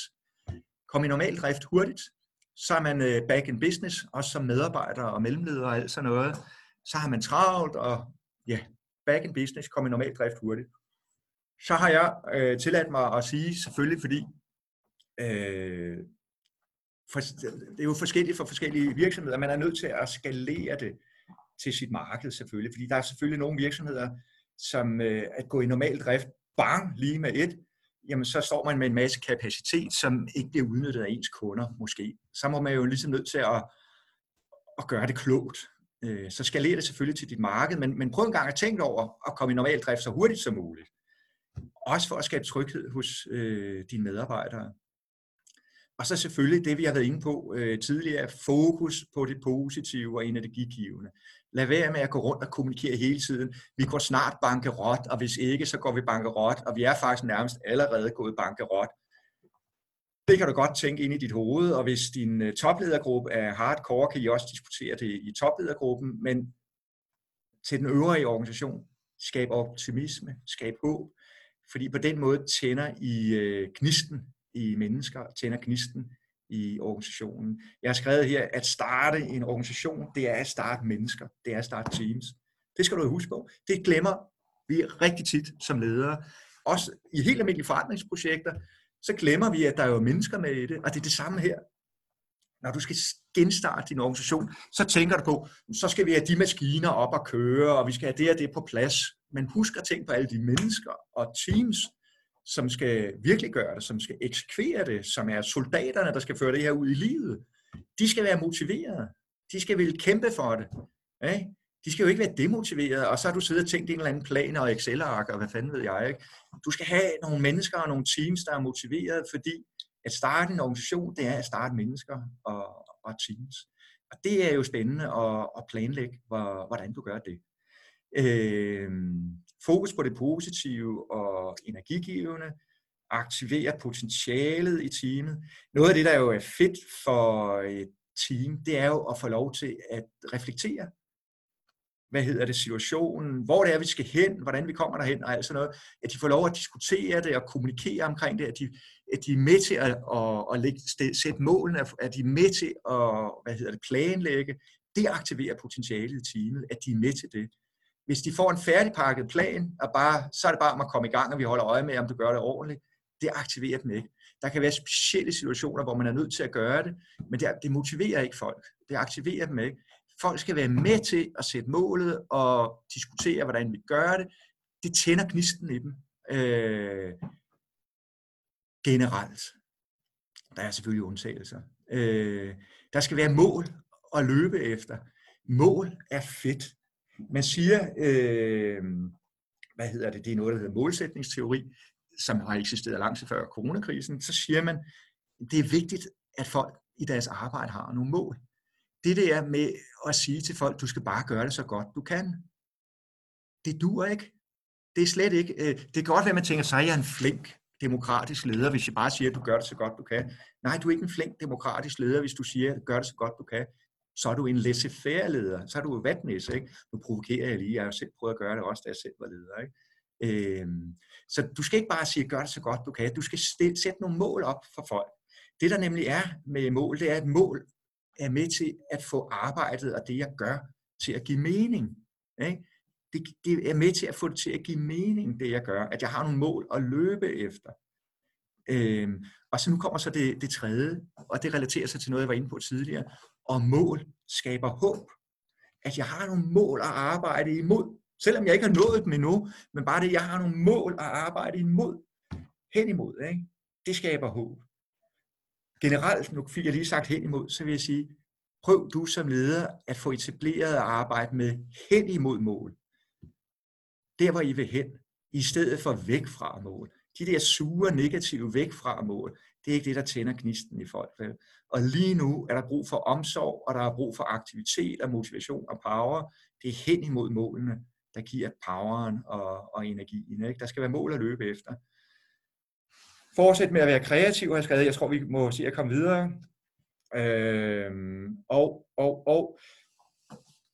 Nu er vi løbet med denne her model igennem med, øh, med faserne. Og øh, jeg håber, du synes, det var interessant at gå den model igennem med, med faserne. Den giver rigtig god mening, både når du ser på, hvad regeringen og myndighederne har gjort, men også egentlig, når du tænker på øh, ude i din egen virksomhed, og det starter op i, i warning, og ja, kurven giver mening. Og øh, skal vi se her. Du, du, du. Krisepsykologi har jeg delt op i, i to. Og det ene det er øh, medarbejderne, hvordan du drager omsorg for medarbejderne.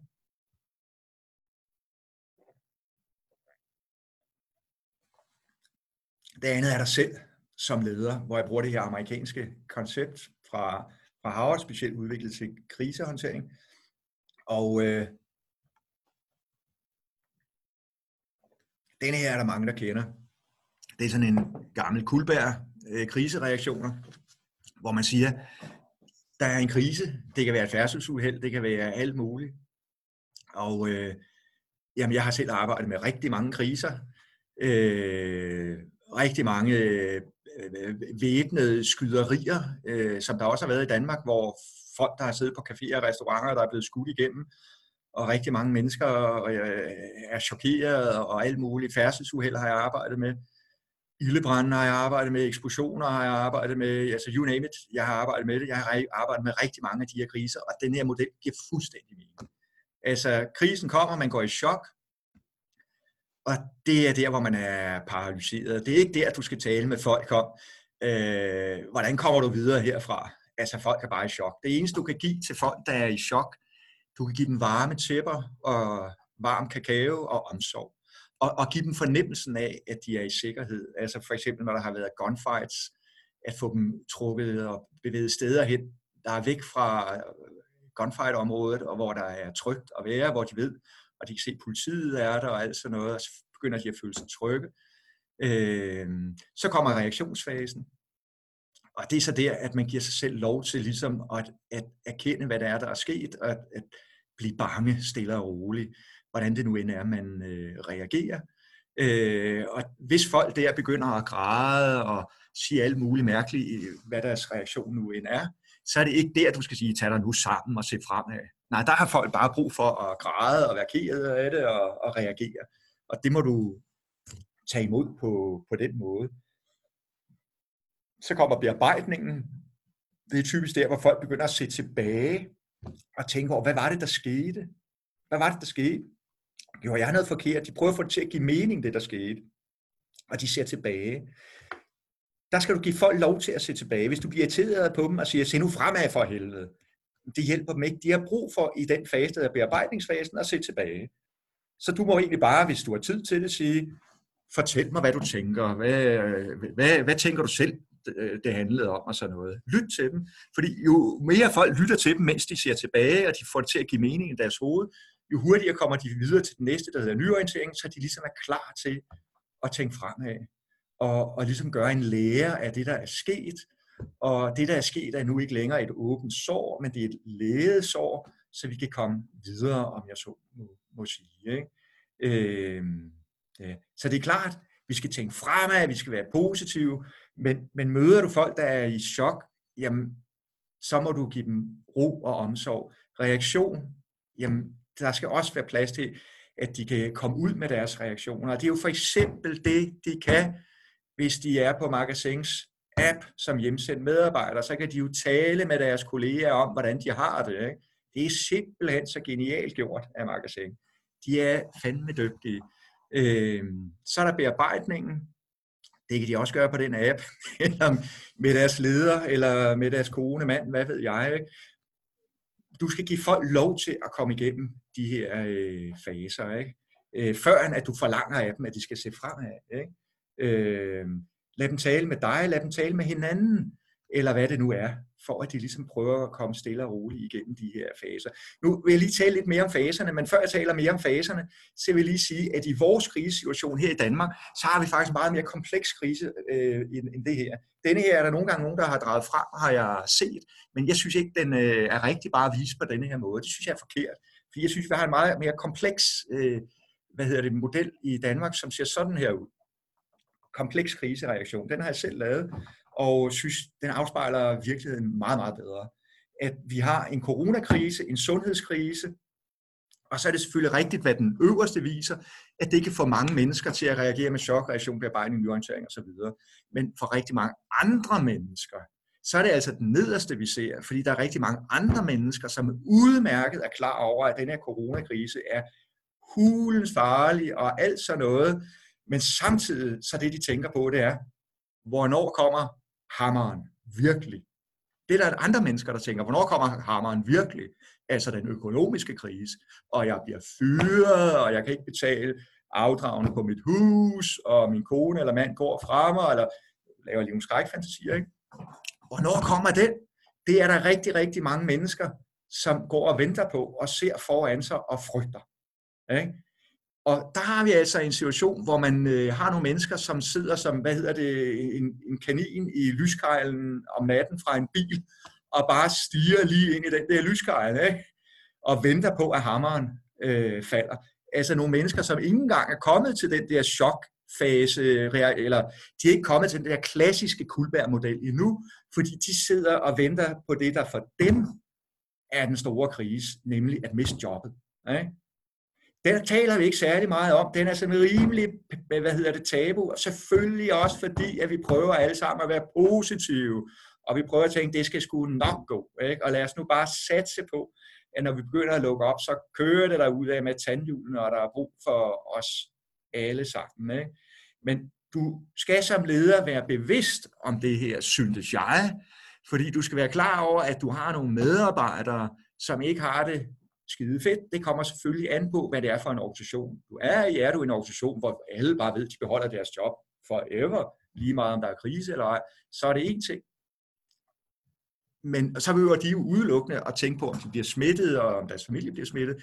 Men er du en, en organisation, der er meget mere sårbar, så vil du have nogle mennesker, hvis reaktionsmønter varer en del mere til den nederste model her, ikke?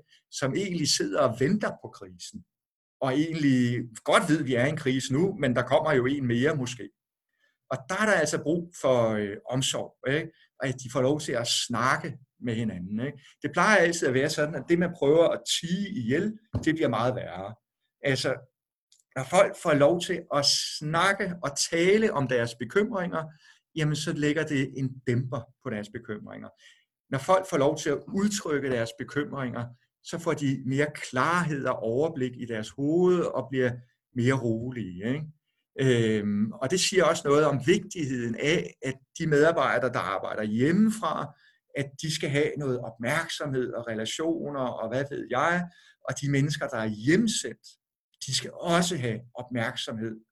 Øh, de skal også have relationer og påskeæg og alt sådan noget. En, øh, jeg talte med, øh, en leder på en uddannelse, øh, hvor jeg underviser, han havde så gjort det her med at sende et påskeæg til sine, det var så hjemsendte medarbejdere, men medarbejdere, der arbejdede hjemmefra. Og han siger, at han havde aldrig i sit liv oplevet medarbejdere, der var så glade som dem, der har fået det her påskeæg. Ikke? Så folk har virkelig brug for omsorg. De har virkelig brug for det. De lapper det i sig. Der er selvfølgelig forskellen det synes jeg lige, jeg vil øh, nævne for dig, denne her komplekse krisereaktionsmodel. Og så vil jeg, hvad hedder det, nævne for dig, jamen, øh, hvis vi går op øh, i, i, i den første, noget af det, man jo mister, når man, øh, hvad hedder det, når coronakrisen kommer, og man skal arbejde hjemmefra og alt det her, det er, øh, der er noget, der hedder tab af, og så er der noget, der hedder trussel. Tab af, jamen, man taber lidt sin identitet, man taber sine sociale relationer, man taber strukturen i hverdagen. Øh, som en, jeg læste om i avisen, tror jeg, eller hørte om i radioen, sagde, hvor jeg bare savner turen med S-toget til arbejde. Hvor jeg bare savner at gå fra S-toget op til mit arbejde.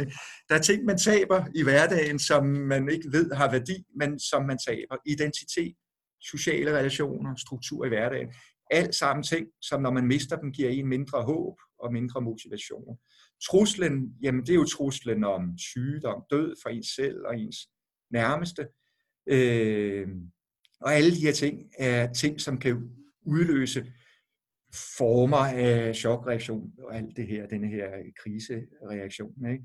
Øh, og nede i den nederste model, jamen så er tabet, det er jo måske tab af kontrol, og truslen arbejdsløshed. Øh, at det er det, der ligesom man sidder og, og venter på, kommer, kommer det, kommer det. Ikke? Øhm, og jeg ved, øh, at rigtig, rigtig mange ledere har jo et godt hjerte og et stort hjerte, og er dygtige ledere i al almindelighed, og har et stort hjerte for deres medarbejdere, og netop fordi de ved, at deres medarbejdere er bekymrede, netop fordi de ved, at deres hjemsendte medarbejdere er bekymrede for, om de nu har et job i slutningen af, af krisen, så hvad hedder det, så er en, en, slags taktfuldhed, lad de være med at tale om det, og lad bare medarbejderne være i fred, fordi det må vi hellere lade være med at tale om, det du frygter. Og det betyder bare, at jamen det er et stort hjerte, at lederen gør det, men, men, men medarbejderen har brug for noget opmærksomhed, har brug for nogle relationer. Ikke? Vi må videre. I har set den her med den komplekse krisereaktion. Øh, den synes jeg er vigtig. Øh, og jeg skal lige se, hvad er klokken? Øh, den er der. Jeg kan lige lynhurtigt nå lige en sidste historie. Struktur i hverdagen er bare så vigtig. Nogle lægger med de medarbejdere, der arbejder hjemmefra, et morgenmøde ved 9-tiden hver dag. Og så taler talte jeg med en anden, han lagde det kl. 11. Hver dag et morgenmøde kl. 11. Og så sagde jeg til ham, kæft hvor er du smart, det er jo fordi, så når de lige fra kl. 8 til 11 at lave de ting, I har aftalt øh, dagen før. Og det viser sig at være rigtigt. Ja, det er jo rigtigt. Det er skide smart at lægge det kl. 11, ikke? fordi så arbejder de som sindssygt fra kl. 8 til kl. 11 med lige at gøre de ting færdige. De mangler sådan, at det hele er klar Det, Ikke? Så har de en rigtig arbejde som formiddag. Ikke? Der var den her Grønlands ekspedition for, hvad hedder det, øh, mere end 100 år siden, tror jeg det er, til øh, indlandsisen. Ikke? Øh, nej, hvad hedder det nu? Nu sidder jeg. Nå, der var den her ekspedition. Og hvad hedder det?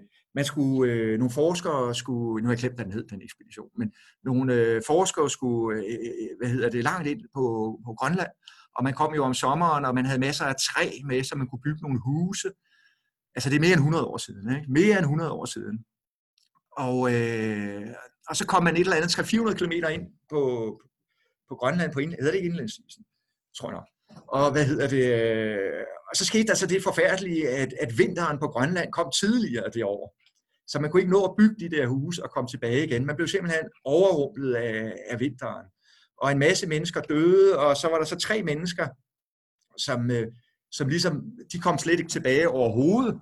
Og øh, de gjorde så det, at de gravede sig, jeg tror, et eller andet 5 meter ned i isen og sneen, øh, i, i en hule, hvor der vist nok kun var minus 5 graders frost, og ovenover var der minus 20-30 graders frost og stormvejr.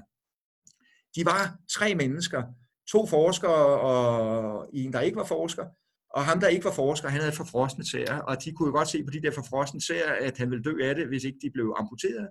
Så de tog en helt almindelig køkkensaks, og så klippede de hans tæer af uden bedøvelse, for at han skulle overleve. Det, der skulle ske for, at de her skulle overleve, det var, at de skulle igennem vinteren nede i det der hul. Hvordan kom de igennem vinteren nede i det der hul? Det gjorde de ved hjælp af struktur. Heldigvis havde de på forhånd en ledelsesstruktur, fordi en af forskerne var lederen. Så hvad hedder det? Han var ligesom lederen. Så havde vi den struktur på plads. Så organiserede de simpelthen, at de hver evig eneste dag lavede en arbejdsdeling, så at den ene forsker kravlede op og tog nogle prøver, og nogle af de undersøgelser, de alligevel skulle have lavet, så kravlede han op og lavede nogle analyser dernede, og kom så tilbage ned i hullet igen, så det kunne blive analyseret, af den anden forsker, han gravede sig ned i jorden hver dag, og lavede nogle undersøgelser der, og kom op med dem, og så de kunne analysere dem deroppe. Ham, der var til overs, han sad så og lavede nogle analyser i sin seng med sin overklippede tæer. Det kunne han så gøre. Ikke? Så de sørgede simpelthen for, at de havde noget at lave. Hver evig eneste dag havde de noget at lave. De sørgede også for, at de havde struktur. Det var så heldigt, at de havde en kalender, og de havde et ur. Så de førte kalender med, hvilken dag det var. Og de vidste, hvornår det var lørdag og søndag. Og de havde et ur. Så når de stod op, så spiste de morgenmad hver morgen på samme klokkeslæt. Så gik dagen med de her sysler og arbejdsopgaver, de havde. Og når det så blev aften, spiste de aftensmad på samme klokkeslæt. Og så førte de øh, forskningsresultaterne til journal om aftenen. Og som det sidste, de gjorde, inden de skulle sove, det var, de trak uret op. Når det var søndag, så var den eneste forskel, at de også fik dåsefrugt til, øh, til, til i forbindelse med aftensmaden, øh, og de sang nogle sange eller sådan noget. Ikke? Og det man siger, og det lykkedes nede i det her hul, og for over 100 år siden, så holdt de sig skulle i live, indtil de blev reddet næste sommer. Næste sommer kom der sagde nogen og redde dem. Og det man siger, at der holdt dem i live, det var, at de formåede at have den her struktur. At de kørte med den her struktur, og den her struktur var med til at holde deres håb ved live i live. Ikke? Simpelthen, strukturen holdt deres håb i live. Og det er bare et rigtig godt hvad hedder det, eksempel på, hvor vigtigt det er at skabe struktur for de hjemsendte medarbejdere. Ikke? Fordi det er med til at øh, holde dem aktive og, og hvad hedder det, og håbet at holde det i, i live. Så kommer jeg til noget af det øh, sidste her, og øh, det er, hvad hedder det, det her, hvad hedder det, koncept fra, hvad hedder det, fra Harvard, de kalder det National Preparedness Leadership Initiative, som er sådan et koncept, de bruger til at uddanne kriseledere og almindelige ledere, som skal kunne kriseledelse i øh, USA ved Harvard. Og de kalder det metaledelse. Og det er jo egentlig meget øh, interessant koncept, fordi det handler ikke så meget om at kunne stå og kommandere og sige, du gør det, du gør det, du gør det. Det er ikke det, de forstår ved, ved kriseledelse. Øh, de siger, øh, noget af det vigtigste, jeg kan jo selvfølgelig kun nå at komme, øh, hvad hedder det, en lille smule ind på det, men giv dig nogle af hovedpointerne. De siger, noget af det, du som leder skal have virkelig meget styr på, det er dig selv som øh, menneske, og du skal især vide, hvad er det, der får dig ned i kælderen?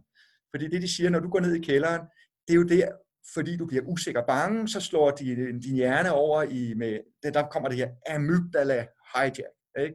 Amygdala hijack, det er et center i hjernen, som sørger for, at vi ligesom slår tænke- og følehjernen fra, og vi i stedet for går ned i et mere primitivt hjernestamme, og vi går i de her kamp, flugt og spil død. Simpelthen overlevelse, kamp, flugt og spil død. Det er der, du går ned. Og det, du skal vide med dig selv som leder, det er, hvornår går jeg i kamp, flugt og spil død? Hvad er det for situationer, der får mig til at gå i kamp, flugt og spil død? Altså, hvor jeg bliver vred, eller træffer beslutninger for hurtigt, ikke? fordi jeg ligesom føler, vi må skulle træffe en beslutning nu, det er nu, ikke? og så træffer man en beslutning. Ikke?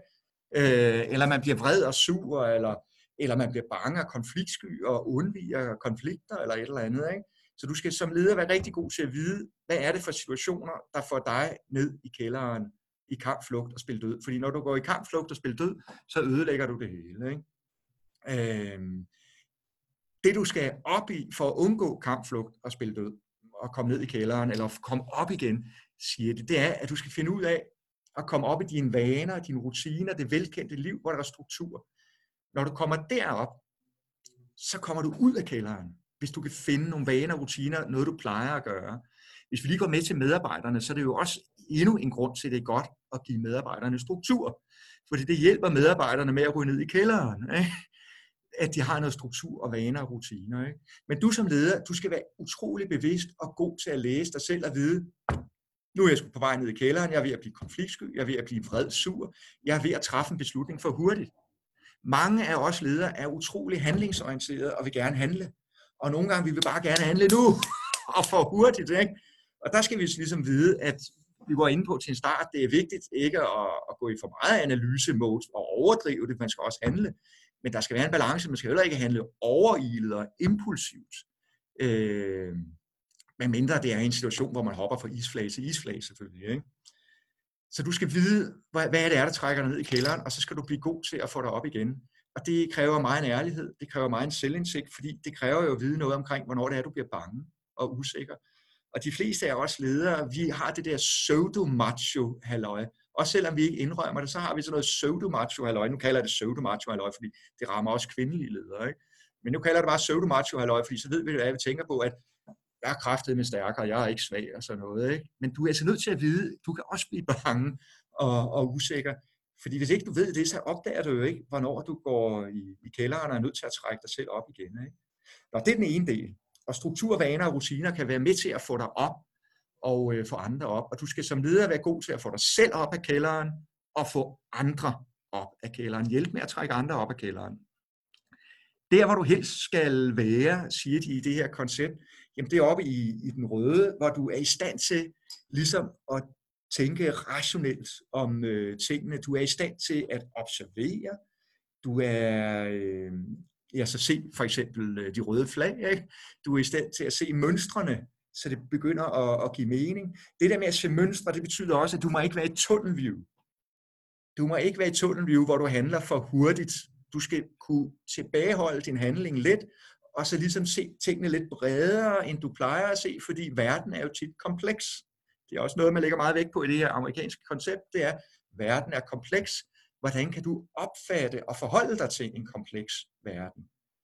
Så du skal observere, du skal se mønstre, og så skal du forudse, hvor bevæger situationen sig hen, der hvor den er nu, af sig selv. Og hvis jeg gør forskellige ting og sager, hvor kunne den så bevæge sig hen i stedet for? Øh, og så skal du selvfølgelig beslutte, øh, du skal operationalisere, og så skal du kommunikere. Meget vigtigt at kommunikere. Det vil jeg ikke gå i dybden med her, fordi det bliver lidt for kedeligt, men det, men det er her, hvor du skal kunne ligesom være, være rationel, og du er mest rationel, hvis du undgår at gå i kælderen. Men, men, men jeg vil i stedet for sige, at det her metaledelse, det her at du undgår at tænke linært, at du kan komme op i, øh, i helikopteren at se tingene mere komplekst, se de forskellige relationer, situationen mere komplekst, og dermed kan finde nogle smartere handlemuligheder, og dermed blive mere handlekraftig. Det kræver det her meta. Og nogle af dem, der er gode til at gå i meta, de er det, fordi de har en fed ledergruppe, hvor man støtter hinanden, kender hinanden, har fået udviklet nogle gode relationer, hvor man kender hinandens stærke og svage sider, og man er god til at hjælpe hinanden. Hvis der er en, der er ved at gå i kælderen, så får han en bemærkning, så han opdager, at han er ved at gå i kælderen. Ikke? Og man er god til at have en dialog i ledergruppen, hvor man trækker dialogen op i meta, og hvor det hjælper dig og de andre, at man hele tiden kan få lavet de der perspektivskifter, ved at der er nogle andre, der konstruktivt hjælper mig med at se på det problem, jeg står med, fra deres perspektiv, uden at de vil bestemme over mig, men de kommer bare med et perspektivskifte, og de hjælper mig med at komme ud af mit tunnelsyn. Øh, og fede ledergrupper, de kan det der. Så selvfølgelig stiller det krav om dig som leder, at du selv skal blive god til at komme op i meta og observere sig mønstre og alt det der. Ikke? Men det er bare nemmere, hvis du har en fed ledergruppe, hvor I hjælper hinanden øh, med det. Og det er noget af det, du kan tænke over, at, øh, at videreudvikle, udvikle på. Øh, nu har jeg arbejdet, øh, den virksomhed, jeg har arbejdet mest med, fordi jeg har arbejdet med den i øh, jo ni år eller sådan noget, det er som Marketing du og øh, de har en fed ledergruppe. I 2009 gik det rigtig dårligt for Marketing. Øh, tallene var, var røde. Den ledergruppe, der ligesom tog over der, øh, det er more or less den samme ledergruppe, der, der sidder der i dag. Og de har fra 2009 år efter år lavet rekord øh, regnskaber, og de kører bare rigtig, rigtig, rigtig godt. Og det er blandt andet, fordi de har en super ledergruppe, som simpelthen diskuterer og vender alting i, imellem sig, og øh, de kan tillade sig at have en, en organisation, som både er struktureret og, og flad på samme tid, hvor man nede i organisationen ikke behøver at have aftalt alt, fordi vi snakker om det, når der er noget, der skal justeres hurtigt. Så kan vi finde ud af at snakke om det imellem de forskellige afdelinger. Og det kan de kun, fordi sådan noget kostefejer op fra og nedad. Det starter op i den øverste ledergruppe, managementgruppen. De kan finde ud af at snakke sammen.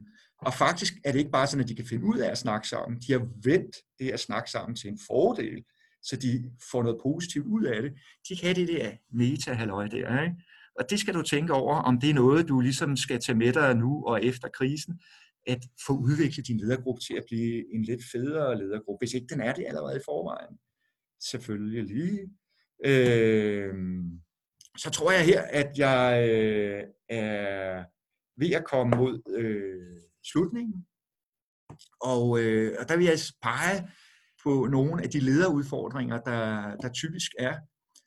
Den ene udfordring har jeg været inde på, og det er denne her med, at øh, udmattelsen over at skulle være rollemodel, trække sig selv op hele tiden og være rollemodel, træffe svære beslutninger, der også indeholder en risiko, og samtidig rumme alle andres frustrationer. Og, og frustrationer, det er jo tit, at de hissige råber op i hovedet på en. Ikke? Øh, eller kede af det, eller hvad det er. Ikke? Det giver udmattelse. Og som jeg var inde på før, nu vil jeg ikke sige noget, hvor jeg risikerer at, at blive kritiseret for at være umenneskelig over for ledere, men, men et eller andet sted i denne her tid, så må du græde ude i bilen. Ikke? Det bedste er selvfølgelig, hvis at I, i virksomheden har arrangeret det sådan, at I ikke kun har omsorg for, for medarbejderne, men at I også har omsorg for, for lederne det, det synes jeg vil være det bedste, at øh, lederne også har nogen at, at snakke med, for bedre at kunne, kunne cope og håndtere alle de øh, frustrationer og udfordringer, de, de møder, og det at skulle være rollemodel, der kan lederne også have brug for en ventil og nogen, der, der støtter dem. Det, øh, det vil selvfølgelig være det, det bedste. Så er der en, som er tabu.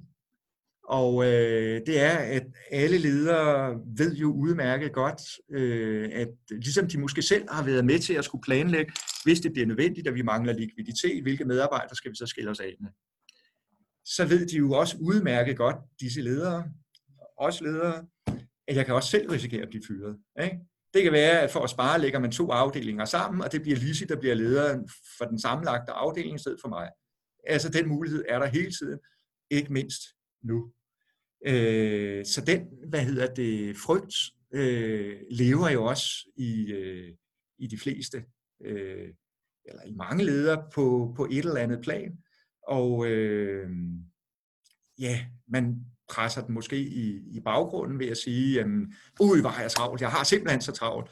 Og man kan måske blive helt manisk, når man møder andre mennesker, når man er, og, og det første, man siger, når man møder andre mennesker, det er jo, ej, hvor har jeg travlt, jeg har simpelthen så travlt. Øh, men det er jo lidt for at prøve at sige til sig selv, at øh, jamen, der er brug for mig. Ikke? Øh, men det skal du som, øh, som topleder eller kollega til en anden leder jo også tænke på, at vi har det sgu heller ikke nødvendigvis pisse eller smadret sjov selv, os ledere. Udover at vi er udmattet, øh, hvad, hvad søren, vi kan også selv risikere at blive fyret. Ikke? Øh, ja. Så er der den sidste, øh, og øh, den, øh, hvad hedder det, når den, hvad hedder det, ja, fare for undvigelse eller aggression, når der skal løses konflikter. Og der vil være konflikter, du skal håndtere i dagligdagen som leder, men især i en øh, krisesituation.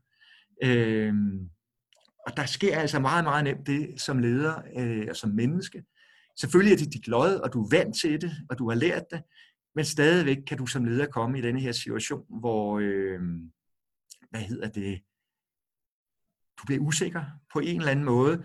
Altså selvom du er leder og har været leder af mange virksomheder, så har du måske været leder af nogle virksomheder og i nogle afdelinger, hvor du jo på en eller anden måde skal drifte noget, der allerede kører.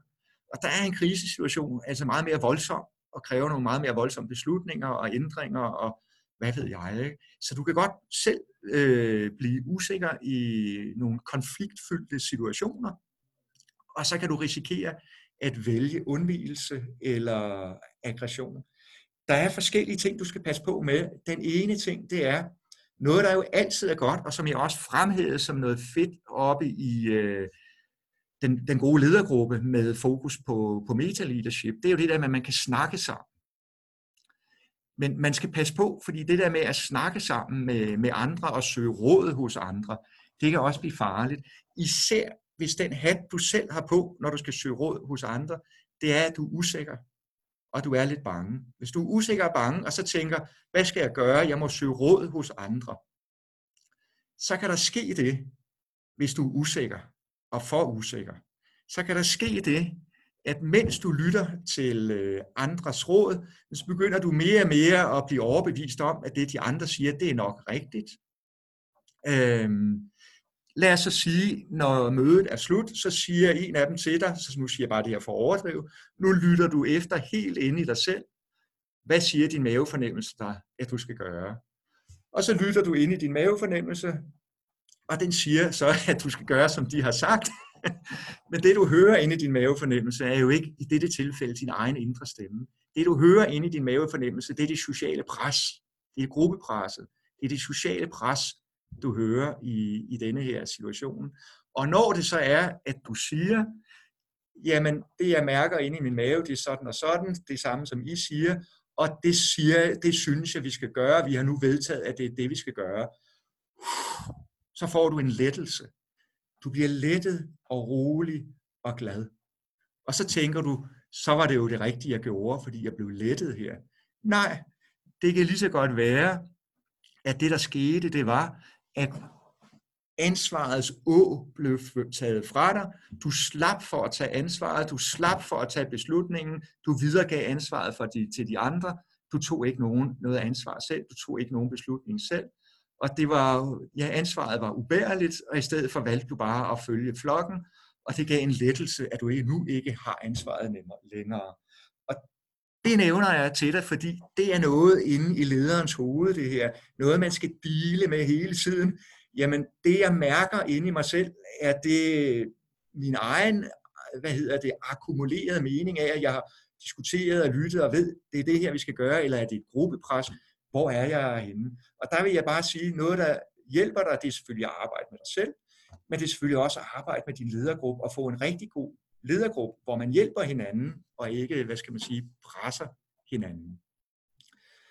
Øh, jeg skal lige se, øh, jeg ved ikke, øh, hvorfor at den øh, sidste slide ikke øh, er der, men øh, der var ikke den sidste slide. Øh, jeg er sådan set kommet til slutningen nu, og jeg vil sige, at øh, på egne vegne og på ledernes kompetencecenters vegne vil jeg sige tak for nu. Hvis øh, I har nogle ledere eller andre, der skal øh, opkvalificeres, så har vi masser af kurser inde hos ledernes kompetencecenter. Øh, I projektledelse, lean, akademilederuddannelsen, diplomlederuddannelsen, konflikthåndtering, you name it. Øh, kontakt lederne, gå ind på deres hjemmeside, ring til dem, øh, hvis du vil snakke mere om det. Hvis du specifikt vil tale mere om øh, kriseledelse, så send dine spørgsmål på chatten, hvis den er op at køre. Jeg har ikke selv kunne se den, så skal vi nok vende tilbage med svar på spørgsmålene. Eller send, connect med mig på øh, LinkedIn og send svar, øh, spørgsmål til mig der, så skal jeg også svare på dem hurtigt, øh, så kan jeg kan der. Øh, og øh, hvis det er spørgsmål vedrørende kriseledelse, eller hvis det er noget omkring øh, ja, andre ting og sager omkring øh, kriseledelse, som øh, du måtte have i tankerne. Jeg vil sige, hvis jeg skal sige noget opsummerende, så vil jeg sige, tænk fremad og omsorg. Det synes jeg er to øh, ord, jeg selv tager med mig. Og øh, jeg plejer altid ved sådan et møde her at starte med at gå rundt og give folk hånden og, og snakke med folk. Og, og også selvom vi nu er, øh, hvad hedder det, over 120, så vil jeg også gå rundt og give alle hånden. Og det vil jeg også gøre, når vi var færdige vil jeg gå rundt og snakke med folk og give alle hånden, og det synes jeg er lidt mere værkeligt, vi ikke kan nu. Men så vil jeg bare sige, vi er nået til vejs ende, og øh, jeg håber, I har fået lidt øh, ud af det her indlæg, og øh, ja, tusind øh, tak for nu. Send jeres spørgsmål, og, øh, og I, I vil få svar på den ene eller den anden måde. Tak for nu.